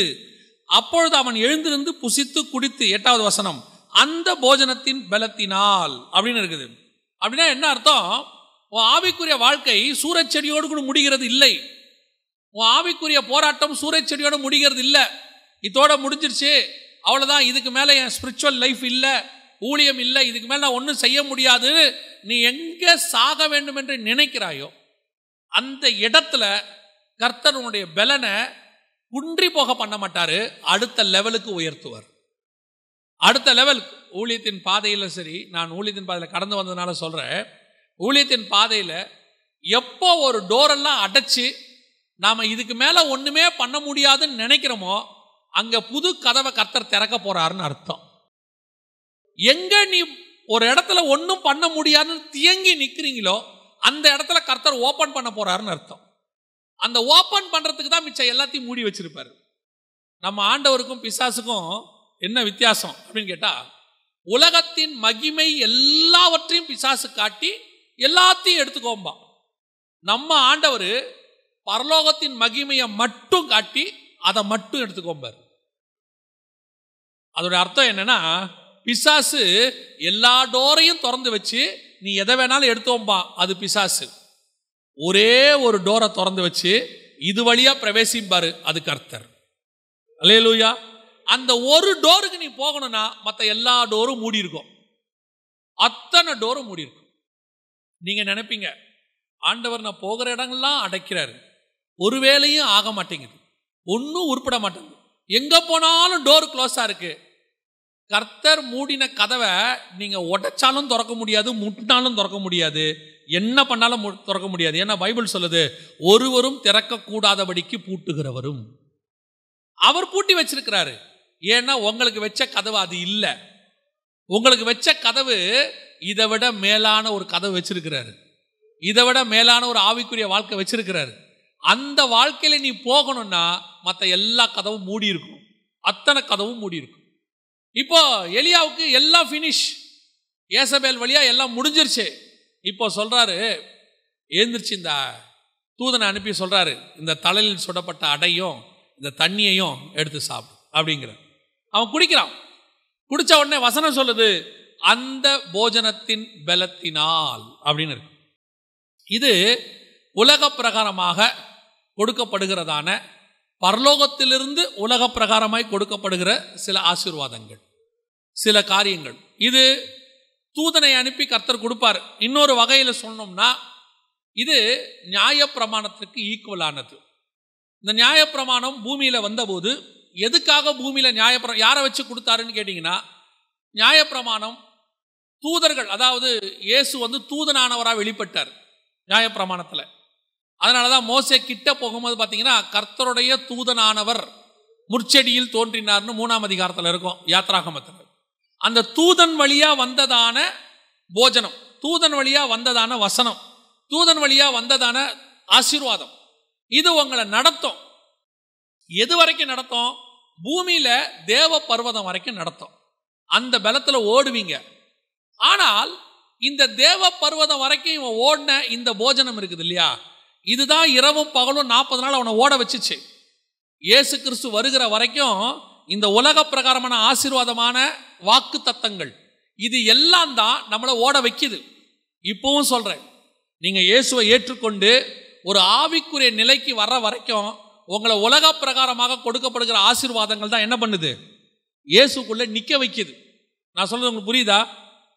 நான் இன்னும் கொஞ்சம் தெளிவாக சொல்கிறேன் பாருங்க. ஒரு வசனம் இருக்குது. வனாந்தரத்திலே நயங்காட்டி உன்னை அழைத்தேன். அப்படின்னா என்ன அர்த்தம்? நயங்காட்டி அழைத்தேன்னா என்ன? வனாந்தரத்தில். அதோட அர்த்தம் என்னன்னா உங்களை என்னையும் ஆண்டவருக்குள்ள வரும்போது ஆண்டவர் நமக்கு எப்படி கூப்பிட்டு வந்தார்? யோசிச்சு பாருங்க. உன் வியாதியை குணமாக்குனார். ஆக்குனாரா? ஆக்குனார். உன்னுடைய பிசாசின் கட்டுகள் டெலிவரன்ஸ் அதில் கூப்பிட்டு வந்தார். சில நேரங்களில் உங்களுடைய தரித்திரத்தை மாற்றினார் சில வாக்கு தத்தங்களை கொடுத்து ஆசிர்வதிச்சார். சில பிரச்சனைகள்லேருந்து விடுதலையாக்கினார். இது எல்லாம் இயேசு செய்தது தான் ஆண்டவர் தான் செஞ்சார். ஆனால் இது உன்னை பரலோகத்திற்கு சியோனுக்கு கொண்டு போகிறதுக்கு இல்லை. ஒரு குறிப்பிட்ட அளவு உன் ஆவிக்குரிய வாழ்க்கைக்கு வளர்ச்சிக்கு இது தேவையாக இருந்துச்சு. ஜனவரி மாதம் ஒன்றாம் தேதி ஒரு வாக்கு தத்தம் ஒரு காலகட்டத்தில் ஆண்டவர் நமக்கு கொடுத்தாரு. ஒரு காலத்தில் அதெல்லாம் நம்ம ஃபாலோ பண்ணோம். இல்லைன்னு சொல்லலை.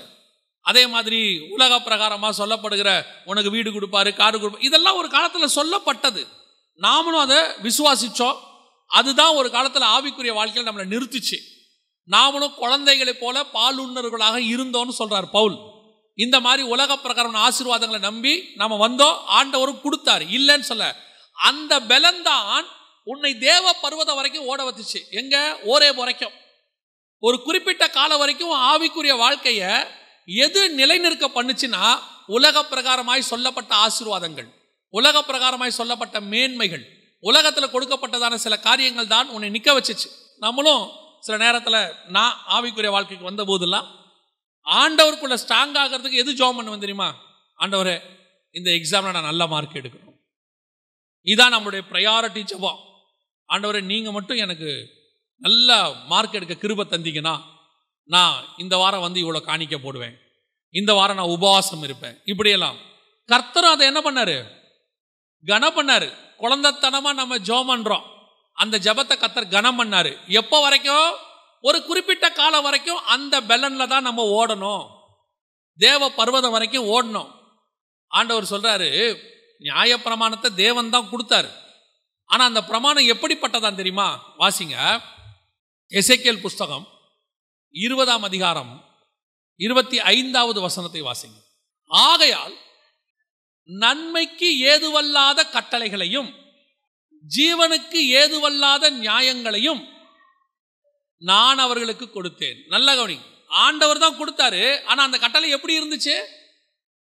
நன்மைக்கு ஏதுவல்லாத கட்டளைகளையும் ஜீவனுக்கு ஏதுவல்லாத நியமங்களையும். இதெல்லாம் என்ன அப்படின்னு கேட்டீங்கன்னா நியாயப்பிரமாணம். நியாயப்பிரமாணம் உங்களை பூமியில ஒரு குறிப்பிட்ட காலம் வரைக்கும் இயேசு வர வரைக்கும் உங்களை தேவனை விட்டு தூர போகாம பார்த்துக்கும். நியாயப்பிரமாணம் என்னதான் ஃபாலோ பண்ணாலும் ஜீவன் இல்லை. அது உங்களை பாதாளத்துக்கு தான் கூட்டிட்டு போச்சு. அதான் நம்ம எப்ரேயர் பதினொன்றில் வாசித்தோம் பாதாளத்துக்கு தான் கூட்டிட்டு போகும். அதுல ஜீவன் கிடையாது. ஆனா ஏன் அதை ஆண்டவர் கொடுத்தாரு? ஆண்டவர் தான் கொடுத்தாரு. அது எதுக்காக கொடுத்தாரு? இயேசு வர வரைக்கும் அந்த ரெண்டாயிரம் வருஷம் ஜனங்களை பாதுகாப்பதற்கு கொடுக்கப்பட்ட பிரமாணம் தான் நியாய பிரமாணம் இயேசு ஏன்னா நன்மைக்கு ஏதுவான பிரமாணமும் ஜீவனுக்கு ஏதுவான பிரமாணமும் இயேசுவின் மூலமாய் வரப்போகுது பின்னாடி. அது இன்னும் மேலானது. அதுதான் உங்களை சியோனுக்கு கூட்டிட்டு போகும். அதை கூட்டிட்டு போகிற வரைக்கும் இயேசு வர வரைக்கும் எந்த பிரமாணம் உங்களை ஆண்டவருக்குள்ள நிறுத்துச்சு? ஆபிரகாம்ல இருந்து யோவான் ஸ்நானகன் வரைக்கும் அவங்க தேவனுக்கு ஏன் காத்திருந்தாங்கன்னா இந்த பிரமாணத்தினால தான் காத்திருந்தாங்க. அதை ஆண்டவர் சொல்லி கொடுக்குறார். ஆபரகாமுக்கு என் கற்பனைகளையும் என் நியமங்களையும் சொல்லி கொடுத்தேங்கிறார். ஈசாக்கு கிட்ட சொல்றாரு உன் தகப்பனுக்கு நான் சொல்லி கொடுத்தேன். அவன் கை கொண்டாங்கிறார். அதுக்கப்புறம் மோசேக்கு எழுதி கொடுக்குறாரு. இஸ்ரேல் ஜனங்களை ஃபாலோ பண்ண சொல்றாரு. தாவீதுக்கு அதை சொல்றாரு. சாலமோனுக்கு சொல்லி கொடுங்கிறார். இப்படி ஒவ்வொன்றாக இந்த பிரமாணங்கள் தான் இயேசு வர வரைக்கும் பூமியை பாதுகாத்தது. அதே மாதிரி தான் நீங்க சியோனுக்கு போகிற ஆவிக்குரிய ஸ்டாண்டர்டை அடையிற வரைக்கும் உங்க ஆவிக்குரிய வாழ்க்கையில அடையிற வரைக்கும் சில உலக பிரகாரமான ஆசீர்வாதங்கள் தான் உங்களை கர்த்தருக்குள் நிக்க வச்சுச்சு. அந்த ஆசீர்வாதங்கள் தான் உங்களை ஆண்டவரை தேட வச்சுச்சு. ஆண்டவரே எனக்கு இது கொடுங்கப்பா. ஆண்டவரே எனக்கு அதை கொடுங்கப்பா அப்படின்னு நம்ம கேட்டுக்கிட்டே இருந்தோம். இந்த தேவை ஆண்டவர் கொடுத்து உங்களை அவருக்குள்ளே நிற்க பண்ணினார். சில நேரங்களில் கர்த்தர் அதை அனுமதி கொடுக்கிறார். இப்போ சில நேரத்தில் நாம் கேட்போம் ஆண்டவரே எனக்கு ஒரு வீடு கொடுங்க. ஆண்டவரே எனக்கு ஒரு கார் கொடுங்க. அப்படின்னு கேட்குறோம். கர்த்தர் கொடுக்குறார். இல்லைன்னு சொல்லலை. என் நாமத்தினால எவைகளை கேட்டாலும் பெற்றுக்கொள்வீர்கள். கொடுக்குறார். ஆனால் எதுக்காக கொடுக்குறாருன்னா நீ ஒன்றும் கேட்காம வெறும் பரலோகத்தையே கேட்குற ஒரு ஆவிக்குரிய வாழ்க்கை ஸ்டாண்டர்ட் இருக்கு. அந்த ஸ்டாண்டர்ட் வர வரைக்கும் நீ முன்னேற வரைக்கும் உன்னை அவருக்குள்ள நிக்க வைக்கிறதுக்கு தான் இதெல்லாம் கொடுக்குறாரு. இதெல்லாம் கொடுத்தா இவன் நிற்பான் கொஞ்சம் நாளைக்கு. நான் சொல்றது புரியுதா? குழந்தைங்களுக்கு கூட பாருங்க. ஒரு நாலு வயசுல அஞ்சு வயசுல அப்பா அந்த கார் வாங்கி கொடு. அந்த கார் கண்டிப்பா அவன் ரெண்டு நாள்ல உடைப்பான்னு நமக்கு நல்லா தெரியும். அம்மாவே சொல்லும் அதை வாங்காதீங்க அவன் ரெண்டு நாள்ல உடைப்பான். சரி விடு அவன் ஆசைப்படுறான் கேட்போம். இதுவே வளர்ந்த பிறகு பா ஒரு டிஷர்ட் வாங்கினோம் டேய் இருடா காசு இல்லை டிஷர்ட் டிஷர்ட்டுங்கிற கொஞ்சம் டைம் வரட்டும் உனக்கு வாங்கி கொடுக்குறேன். அப்போ அவனும் புரிஞ்சுக்கிறான் நம்மளும் உடனே வாங்கி கொடுக்கறது இல்லை. ஏன் குழந்தைக்கு வாங்கி கொடுக்குறோம்? அவன் வருத்தப்படக்கூடாது துக்கப்படக்கூடாது நம்ம மேலே அவனுக்கு ஒரு தப்பான அபிப்பிராயம் வந்துடக்கூடாதுன்றதுனால உடனே செய்கிறோம் எதனாலனா அவன் புரிஞ்சு கொள்ளுகிற காலம் வர வரைக்கும். அவன் புரிஞ்சுக்கிற காலம் வரைக்கும் அவன் கேட்கறதெல்லாம் வாங்கி கொடுத்து தக்க வைக்கிறோம். அதுக்கப்புறம் அவன் நம்மளை புரிஞ்சுக்கிட்டானா அப்பா இப்போ வாங்கி கொடுக்கல ஏன் கொடுக்கலனா? அப்பா கிட்ட காசு இல்லை.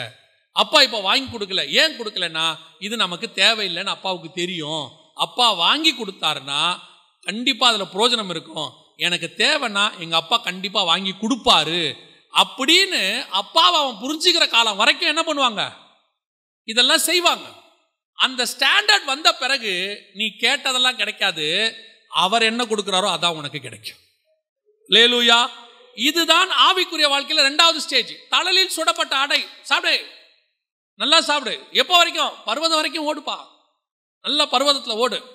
இப்போ எலியா அந்த தழலில் சுடப்பட்ட அடை அதுதான் தூதன் கொண்டு வந்த சாப்பாடு.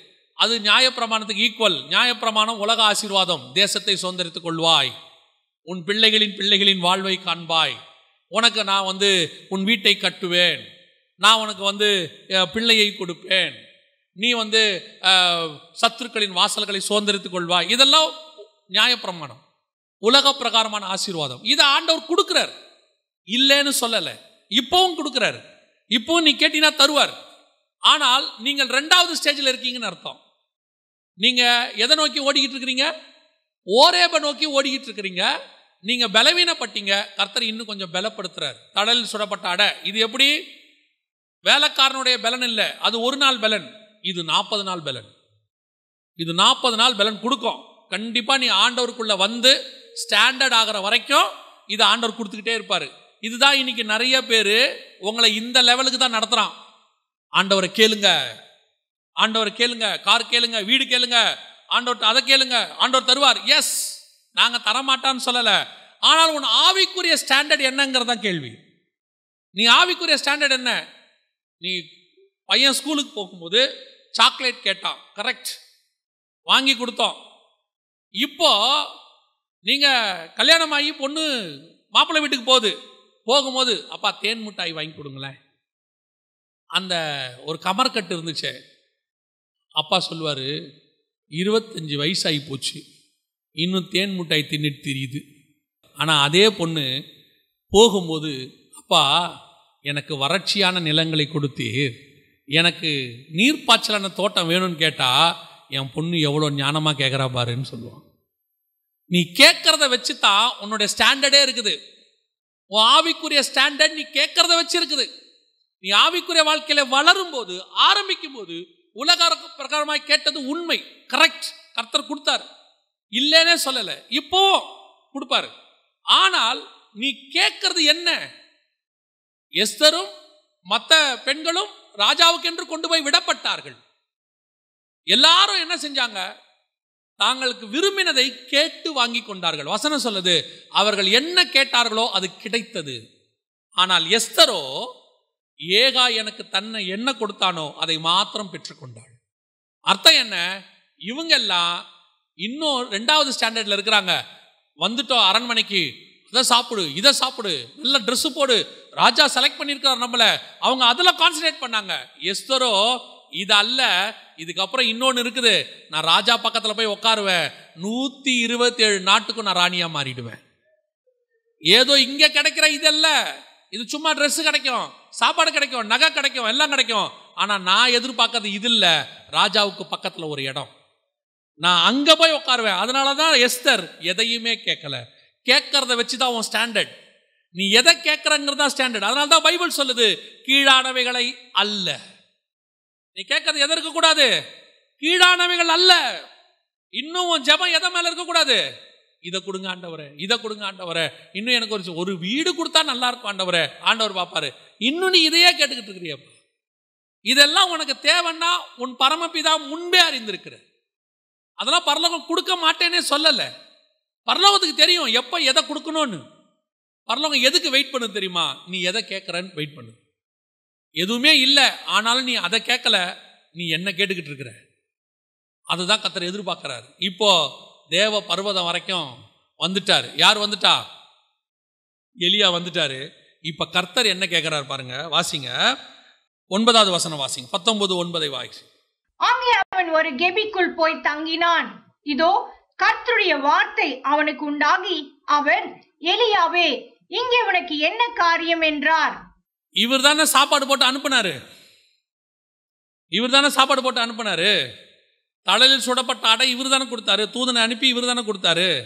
அந்த பலத்தில் தானே இவன் கெபிக்கு வந்தான். கெபிக்கு வந்த எலியாவை பார்த்து கேட்குறாரு உனக்கு இங்கென்ன வேலை? அவர் கேட்குறாரு உனக்கு இங்கென்ன காரியம்? அவன் வந்தது இன்னும் சீனாய் மலை அதெல்லாம் இல்லை. அவன் வந்தது என்னமோ ஏதோ பாபிலோன் கிடையாது. அவன் எங்கே தெரியுமா வந்திருக்கிறான்? தேவ பர்வதம். அங்கே வசனம் என்ன சொல்லுது பாருங்க? எட்டாவது வசனத்தில் நாற்பது நாள் இரவும் பகலும் ஓரே என்னும் தேவனுடைய பர்வதம் மட்டும் நடந்து போனான். அவன் வந்தது ஒன்றும் நார்மல் பிளேஸ் கிடையாது. என்ன இடம்? தேவனுடைய பர்வதம். வந்துட்டான். பூமியில் தேவனுடைய பர்வதம் எங்கே இருக்குதோ அங்கே வரைக்கும் நடந்துட்டான். அதுக்கு எது தேவை தெரியுமா? கர்த்தர் கொடுக்கிற தழலில் சுடப்பட்ட அடை கண்டிப்பாக தேவை. அந்த பலத்தில் தான் வர முடியும். பல நேரங்களிலே உலக ஆசீர்வாதம் தேவை. இங்கே யாரும் இல்லைன்னே சொல்லலை. நீ வாழ்வதற்கு சாப்பாடு தேவை போடுவதற்கு உடை தேவை போவதற்கு வாகனம் தேவை தங்குவதற்கு சொந்தமோ வாடகையோ ஒரு வீடு தேவை. சில மனுஷர்கள் உனக்கு தேவை உனக்கு ஒரு வேலை தேவை சம்பளம் தேவை நல்ல ஆரோக்கியம் தேவை. உலகத்தில் ஆண்டவர் நிறைய தேவைகளை வச்சிருக்கிறாரு. ஆண்டவர் இல்லைன்னு சொல்ல ஆண்டவர் தரார். அது எது வரைக்கும் வரும்?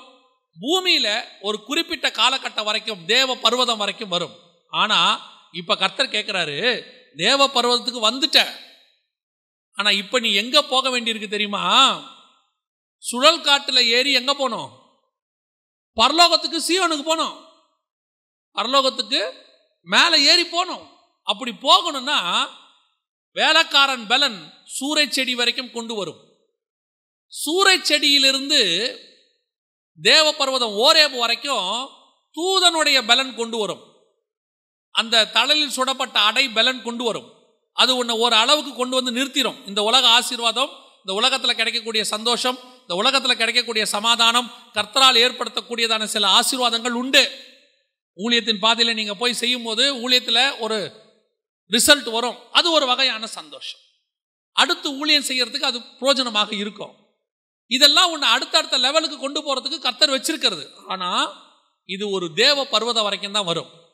இங்கிருந்து நீ மேலே போகணும். சுழல் காற்றில் ஏறி பரலோகத்துக்கு போகணும்னா அது பத்தாது. அது தேவ பர்வதம் வரைக்கும் தான் வரும். இங்கிருந்து நீ சுழல் காற்றில் வரணும்னா என்ன செய்யணும்?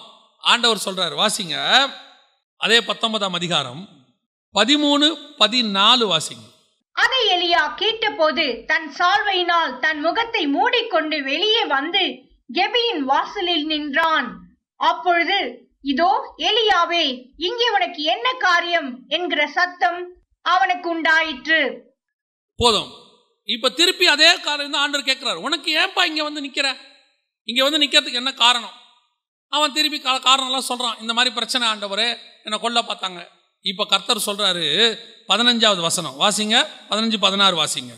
அப்பொழுது கர்த்தர் அவனை பார்த்து நீ தமஸ்குவின் வழியாய் வனாந்தரத்திற்கு திரும்பி போய் ஆசகேலை சிரியாவின் மேல் ராஜாவாக அபிஷேகம் பண்ணு. பின்பு நிம்சியின் குமாரனாக எகுவை இஸ்ரேவேல் மேல் ராஜாவாக அபிஷேகம் பண்ணு. ஆபேல் மெகலா ஊரானாக சாபாத்தின் குமாரனாக எலிசாவை உன் ஸ்தானத்திலே தீர்க்கதரிசியாய் அபிஷேகம் பண்ணு. ஆண்டவரே நான் ஜீவன் தப்ப இங்கே வந்து நிற்கிறேன் ஓரேப்புக்கு வந்துட்டேன். அதுக்கு காரணம் நீங்கள் தான் என்ன நீங்க தான் காப்பாற்றுனீங்க பூமியில. எல்லாம் கொண்டாந்து ஒரு நல்ல சேஃபான இடத்துல வச்சிருக்கிறீங்க. நல்ல சுத்தி பாதுகாப்பு இருக்கு. நல்ல பலன் இருக்கு.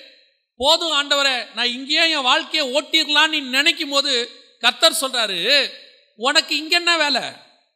இல்ல ஆண்டவரே ஊழியத்தில் ஒரு இருபத்தஞ்சு வருஷம் ஓடினேன். ஒரு வீடு கட்டிட்டேன். ஒரு சர்ச்சு நல்லா கட்டியாச்சு ஒரு ஆவிக்குரிய வாழ்க்கையில் ஊழியத்தில் ஒரு ஸ்டாண்டர்ட் வந்துருச்சு. எனக்குன்னு சில ஆஃபரிங் தசமபாகம் காணிக்க அல்லது எனக்குன்னு சிலது ஸ்டாண்டர்ட் ஆயிருச்சு. நான் இந்த கெபிக்குள்ளேயே தங்கிடுறேன். போதும் கர்த்தாவே. ஆண்டவர் சொல்கிறாரு இந்த பலன் உனக்கு இந்த இடத்தோட முடிஞ்சிடும். நீ இந்த இடத்திலிருந்து சியோனுக்கு போகணும்னா நீ இன்னும் கொஞ்சம் வேலை செய்ய வேண்டியிருக்கு. நீ இன்னும் கொஞ்சம் வேலை செய்யணும். ஏன்? நீ எ பூமியில செட்டில் ஆகணும்ன்ற நினைப்பு வந்துச்சு நீ கெபியோட உன் கதை முடிஞ்சிருச்சு. செட்டில் ஆகணுங்கிற எண்ணம் வரவே கூடாது. இன்னும் அடுத்த ரவுண்டு ஸ்டார்ட் பண்ணு. அடுத்து உன்னை பயன்படுத்த போறேன். அடுத்து உன்னை எடுத்து பயன்படுத்த போறேன்.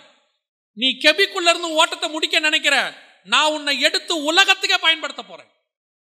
நீ எடுத்து வெறும் ஒரு இடத்துல ஓவர் போதும்.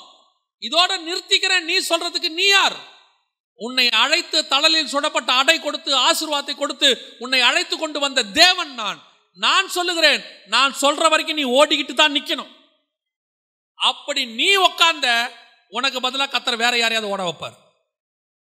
இன்னைக்கு நிறைய பேர் அப்படிதான் உட்காந்துட்டாங்க ஐம்பது வயசு ஆயிடுச்சு அறுபது வயசு ஆயிடுச்சு போதும் கத்தாவே நான் உட்காந்துக்கிறேன் ஆண்டவர் சொல்றாரு இல்லை ஏஞ்சி நட. இல்ல ஆண்டவர் என்னால முடியாது. அப்படியா? சரி உட்கார் வேற ஆளை பார்த்துக்கிறேன்.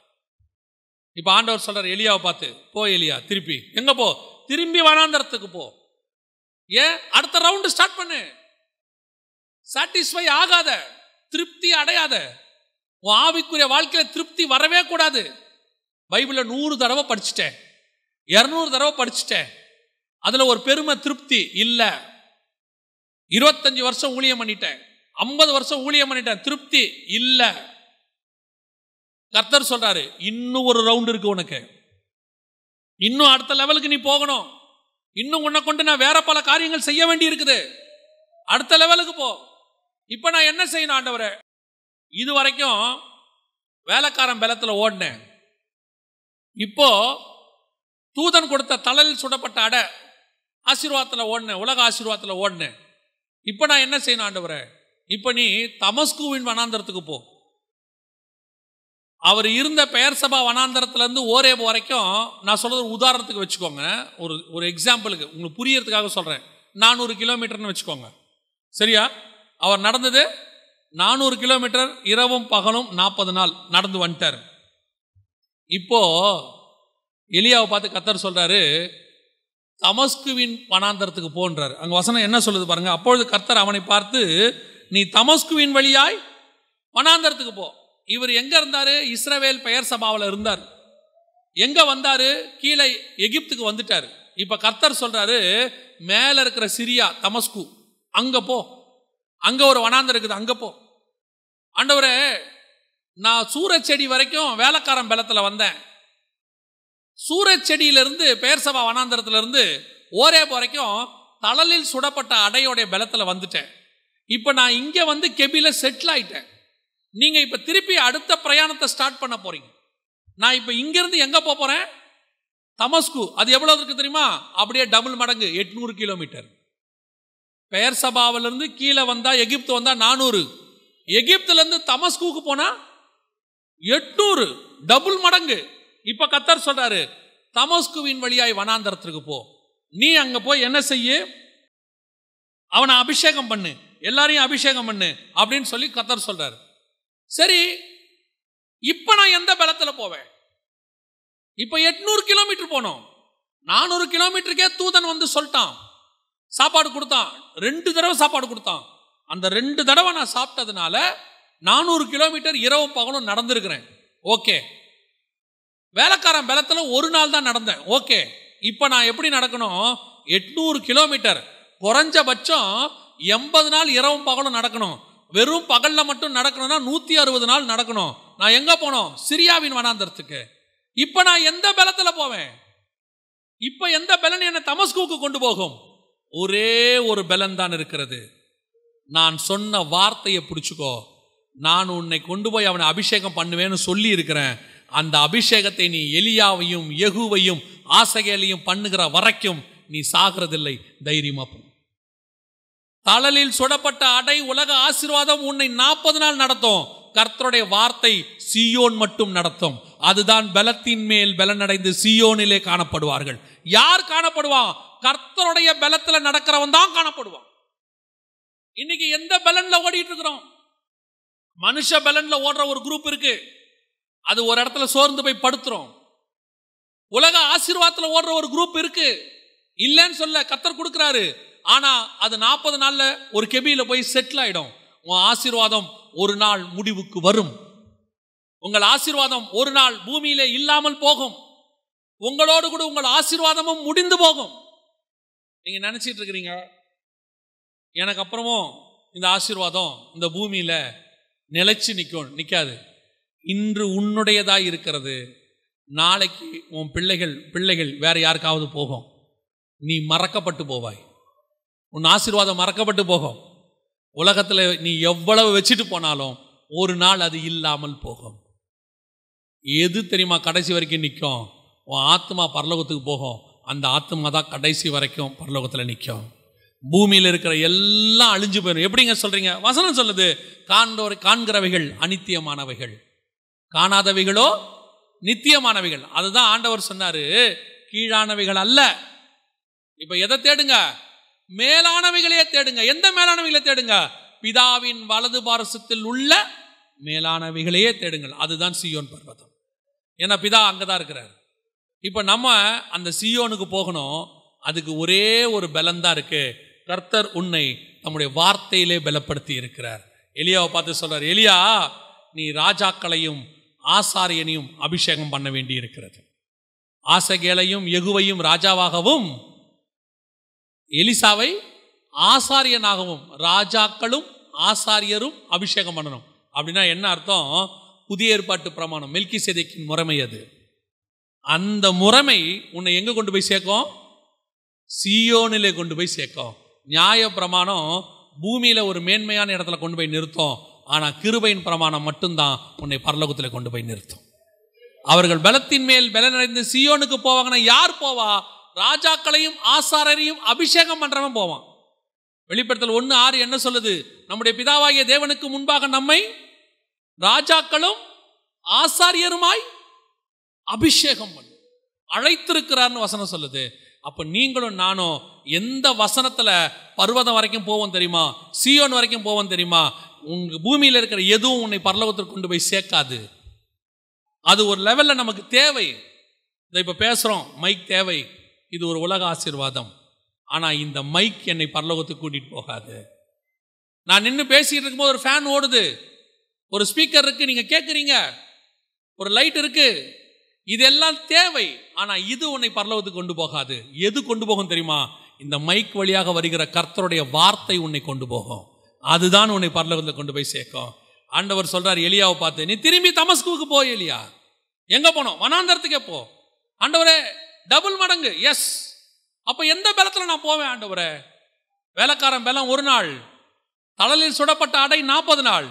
ஆனால் நீ தமஸ்குவின் வனாந்தரம் மட்டுமல்ல அங்கிருந்து நீ நேராக எங்கே போவ? கில்காலுக்கு போவ. கில்கால்லேருந்து நீ எங்கே போவ? எரிகோக்கு போவ. அங்குறம் பெத்தேலுக்கு போவ. பெத்தேலை தாண்டி நீ யோர்தானை தாண்டி போவ. அங்கிருந்து தான் நீ சுழல் காட்டில் ஏறி சியோனுக்கு போவ. அது வரைக்கும் உன்னை எது கொண்டு போகும் தெரியுமா? தலையில் சுடப்பட்ட அடையோ மனுஷ பலமோ அல்ல. கர்த்தருடைய வார்த்தை நான் சொல்லி இருக்கிற நீ போ. உன்னை கொண்டு போய் கர்த்தர் பரலோகத்தில் சேர்ப்பார்.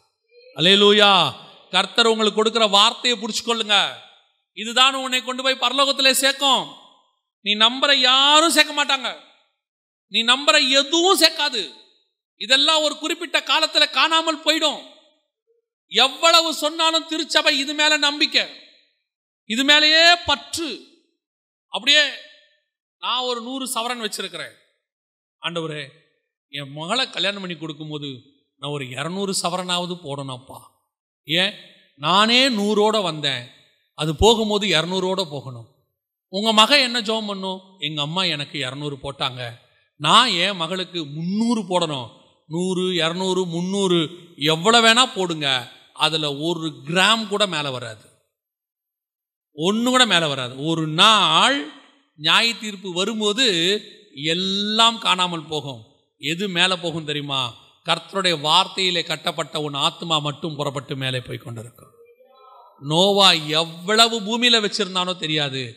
எதுவும் அவன் கூட வரல. அவன் கட்டின பேழையில் எட்டு பேர் மாத்திரம் அவன் கூட வந்தாங்க. நீ சம்பாதிக்கிற ஆத்மா மட்டும் அவன் கூட மேலே வரும். வேறு எதுவுமே வராது. உள்ளுக்குள்ள லோத்து எவ்வளோ வச்சிருந்தாருன்னு தெரியாது சோதவம்குள்ள ஆனால் எது வந்துச்சு தெரியுமா? ரெண்டே ரெண்டு பிள்ளைகள் அவனுடைய ஆத்மாக்கள் மட்டும் ரெண்டு அவன் சம்பாதிச்ச ரெண்டு ஆத்மா மட்டும் பின்னாடி வந்துச்சு. இந்த பூமியிலிருந்து உன் கூட வரப்போகிறது அதுதான் வரும். எவ்வளவு நீ சேர்த்தாலும். நான் ஏற்கனவே சொன்ன மாதிரி தான் இந்த பூமியில் நாம் இருக்கிறதுக்கு கத்தர் இதெல்லாம் கொடுத்தாரு. இல்லைன்னே சொல்லலை. தேவை ஒரு குறிப்பிட்ட காலகட்டம் வரைக்கும் தேவ பர்வதம் வரைக்கும். அதுக்கப்புறம் அடையும் உதவாது கெபியும் உதவாது. அதுக்கப்புறம் நம்ம என்ன செய்யணும் தெரியுமா? நேராக கர்த்தருடைய வார்த்தையின் மேலே கட்டப்படணும். யோசிப்பை பார்த்து ஆண்டவர் சொன்னார் உன் சகோதரர்கள் உன்னை வணங்குவார்கள். அவர் சொன்ன உடனே மறுநாள் பார்த்தா சகோதரர் போட்டு அடிக்கிறான். எவன் வணங்குவான்னு சொன்னோன்னா அவன் என்ன செய்கிறான் அடிக்கிறான். அவனே குழியில் தூக்கி போடுறான். அவனே எடுத்து விற்கிறான் இஸ்மவேல் கிட்ட. இவருடைய நம்பிக்கை என்ன தெரியுமா ஆண்டவரே? என்ன யார் யாரெல்லாம் வணங்குவாங்கன்னு சொன்னீங்களோ அவன் தான் இப்போ என்ன பண்ணியிருக்கிறான் அடிச்சிருக்கிறான். எல்லாம் நடந்திருக்குது. ஆனால் ஒரு நாள் கூட யோசேப்பு முறுமுறுக்கலை. ஏன் ஆண்டவரை எனக்கு இப்படி நடக்குது? அவன் முறுமுறுக்கலை. எனக்கு ஒன்று தெரியும் ஆண்டவரை. அவன் என்னை அடிக்கட்டும். என்னை குழியில் போடட்டும். என்னை வித்து போடட்டும். என்னை ஜெயிலில் போடட்டும். மனுஷங்க என்னை மறக்கட்டும். நானே தி- அந்த கனவுக்கு விளக்கம் சொப்பனத்துக்கு விளக்கம் சொன்னேன் அந்த ரெண்டு பேரில் ஒருத்தன் என்னை மறந்துட்டான் என்னை மறக்கட்டும். நான் நல்லது செஞ்ச போர்த்திபார் வீடு என்னை கொண்டு போய் சிறைச்சாலையில் வைக்கட்டும். ஆனால் என் நம்பிக்கை போர்த்திபார் வீட்லேயும் இல்லை மனுஷன் மேலையும் இல்லை என் சகோதரர்கள் மேலையும் இல்லை. என் நம்பிக்கை நீர் எனக்கு கொடுத்த வார்த்தையின் மேலே இருக்குது. என்னை கொண்டு வந்து எல்லாரும் வணங்குவாங்கன்னு அது நிறைவேறுகிற வரைக்கும் நான் சாக மாட்டேன் ஆண்டவர். இதுதான் கத்தர் உனக்கு உனக்கு கொடுக்குற வார்த்தை. அந்த கத்தர் தான் உன்னை சொல்லியிருக்கிறாரு. நான் எங்கே இருக்கிறேனோ அங்கே உங்களை கொண்டு போய் வைத்துக் கொள்வேன் என்று கத்தர் சொல்லியிருக்கிறார். லேலூயா அந்த ஆண்டவர் உன்னை எண்ணி கண்டிப்பாய் அழைத்து கொண்டு போகும்படி வருவார். ஆனால் இந்த வார்த்தையில் தான் நீங்கள் கட்டப்படணும். எந்த வார்த்தையில கட்டப்படக்கூடாது? சிலருடைய வார்த்தை எது மேல கட்டப்பட்டிருக்கு? கெபி மேல கட்டப்பட்டிருக்கு. உனக்கு ஆண்டவர் நல்ல வீடு கொடுப்பார். அது மேல கட்டப்பட்டிருக்கு. அது ஒரு காலத்துல உன் ஸ்டாண்டர்ட் ஆவிக்குரிய ஸ்டாண்டர்ட் இப்போ அது மேல நீ கட்டப்படக்கூடாது. இயேசு கிறிஸ்துவுக்கும் ஒரு குறிப்பிட்ட காலத்தில் முப்பது வயசு வரைக்கும் தாய் தேவைப்பட்டார் சகோதரர்கள் தேவைப்பட்டார்கள் வீடு தேவைப்பட்டது எல்லாம் இருந்தார்.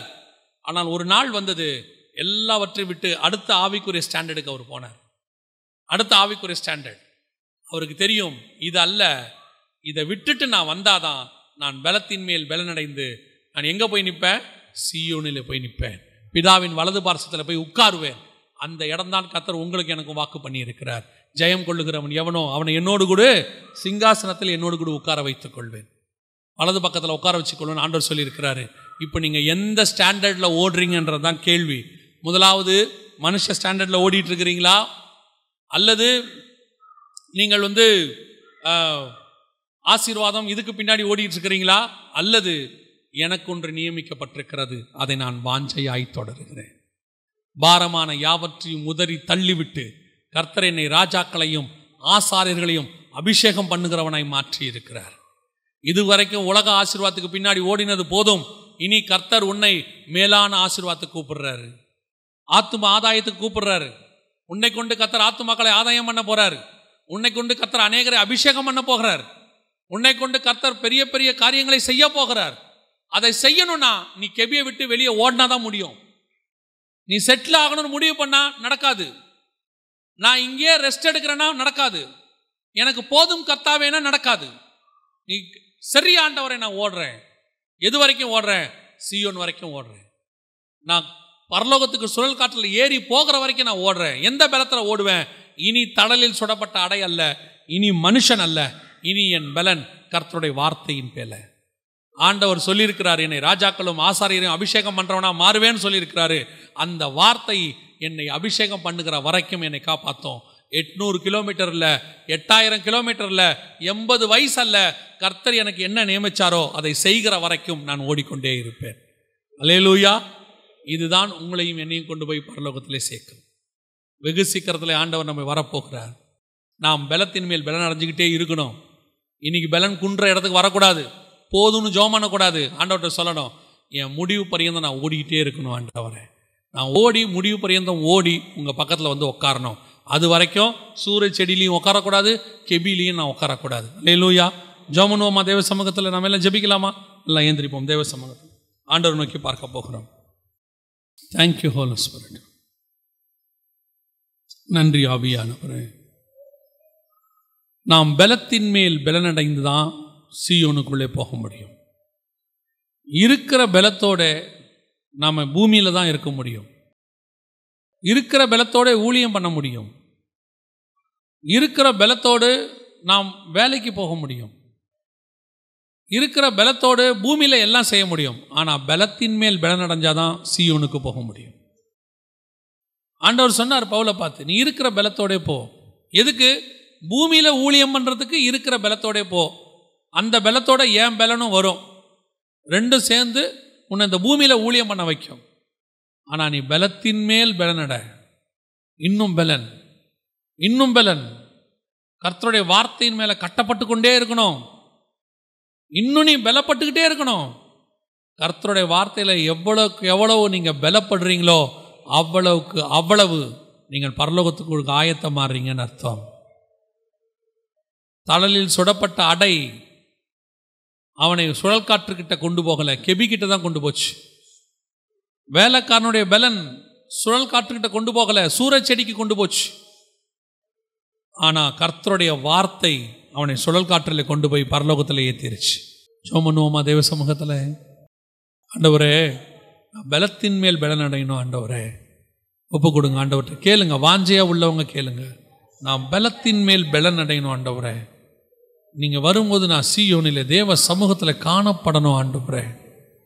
இந்த ஆசீர்வாதங்களுக்கு பின்னால் தளலில் சுடப்பட்ட அடைக்கு பின்னால் நான் ஓடினது போதும். ஒரு நாள் இந்த பூமியில் நான் வாழ்வதற்கு நீங்கள் தான் எனக்கு ஆசீர்வாதம் கொடுத்தீங்க.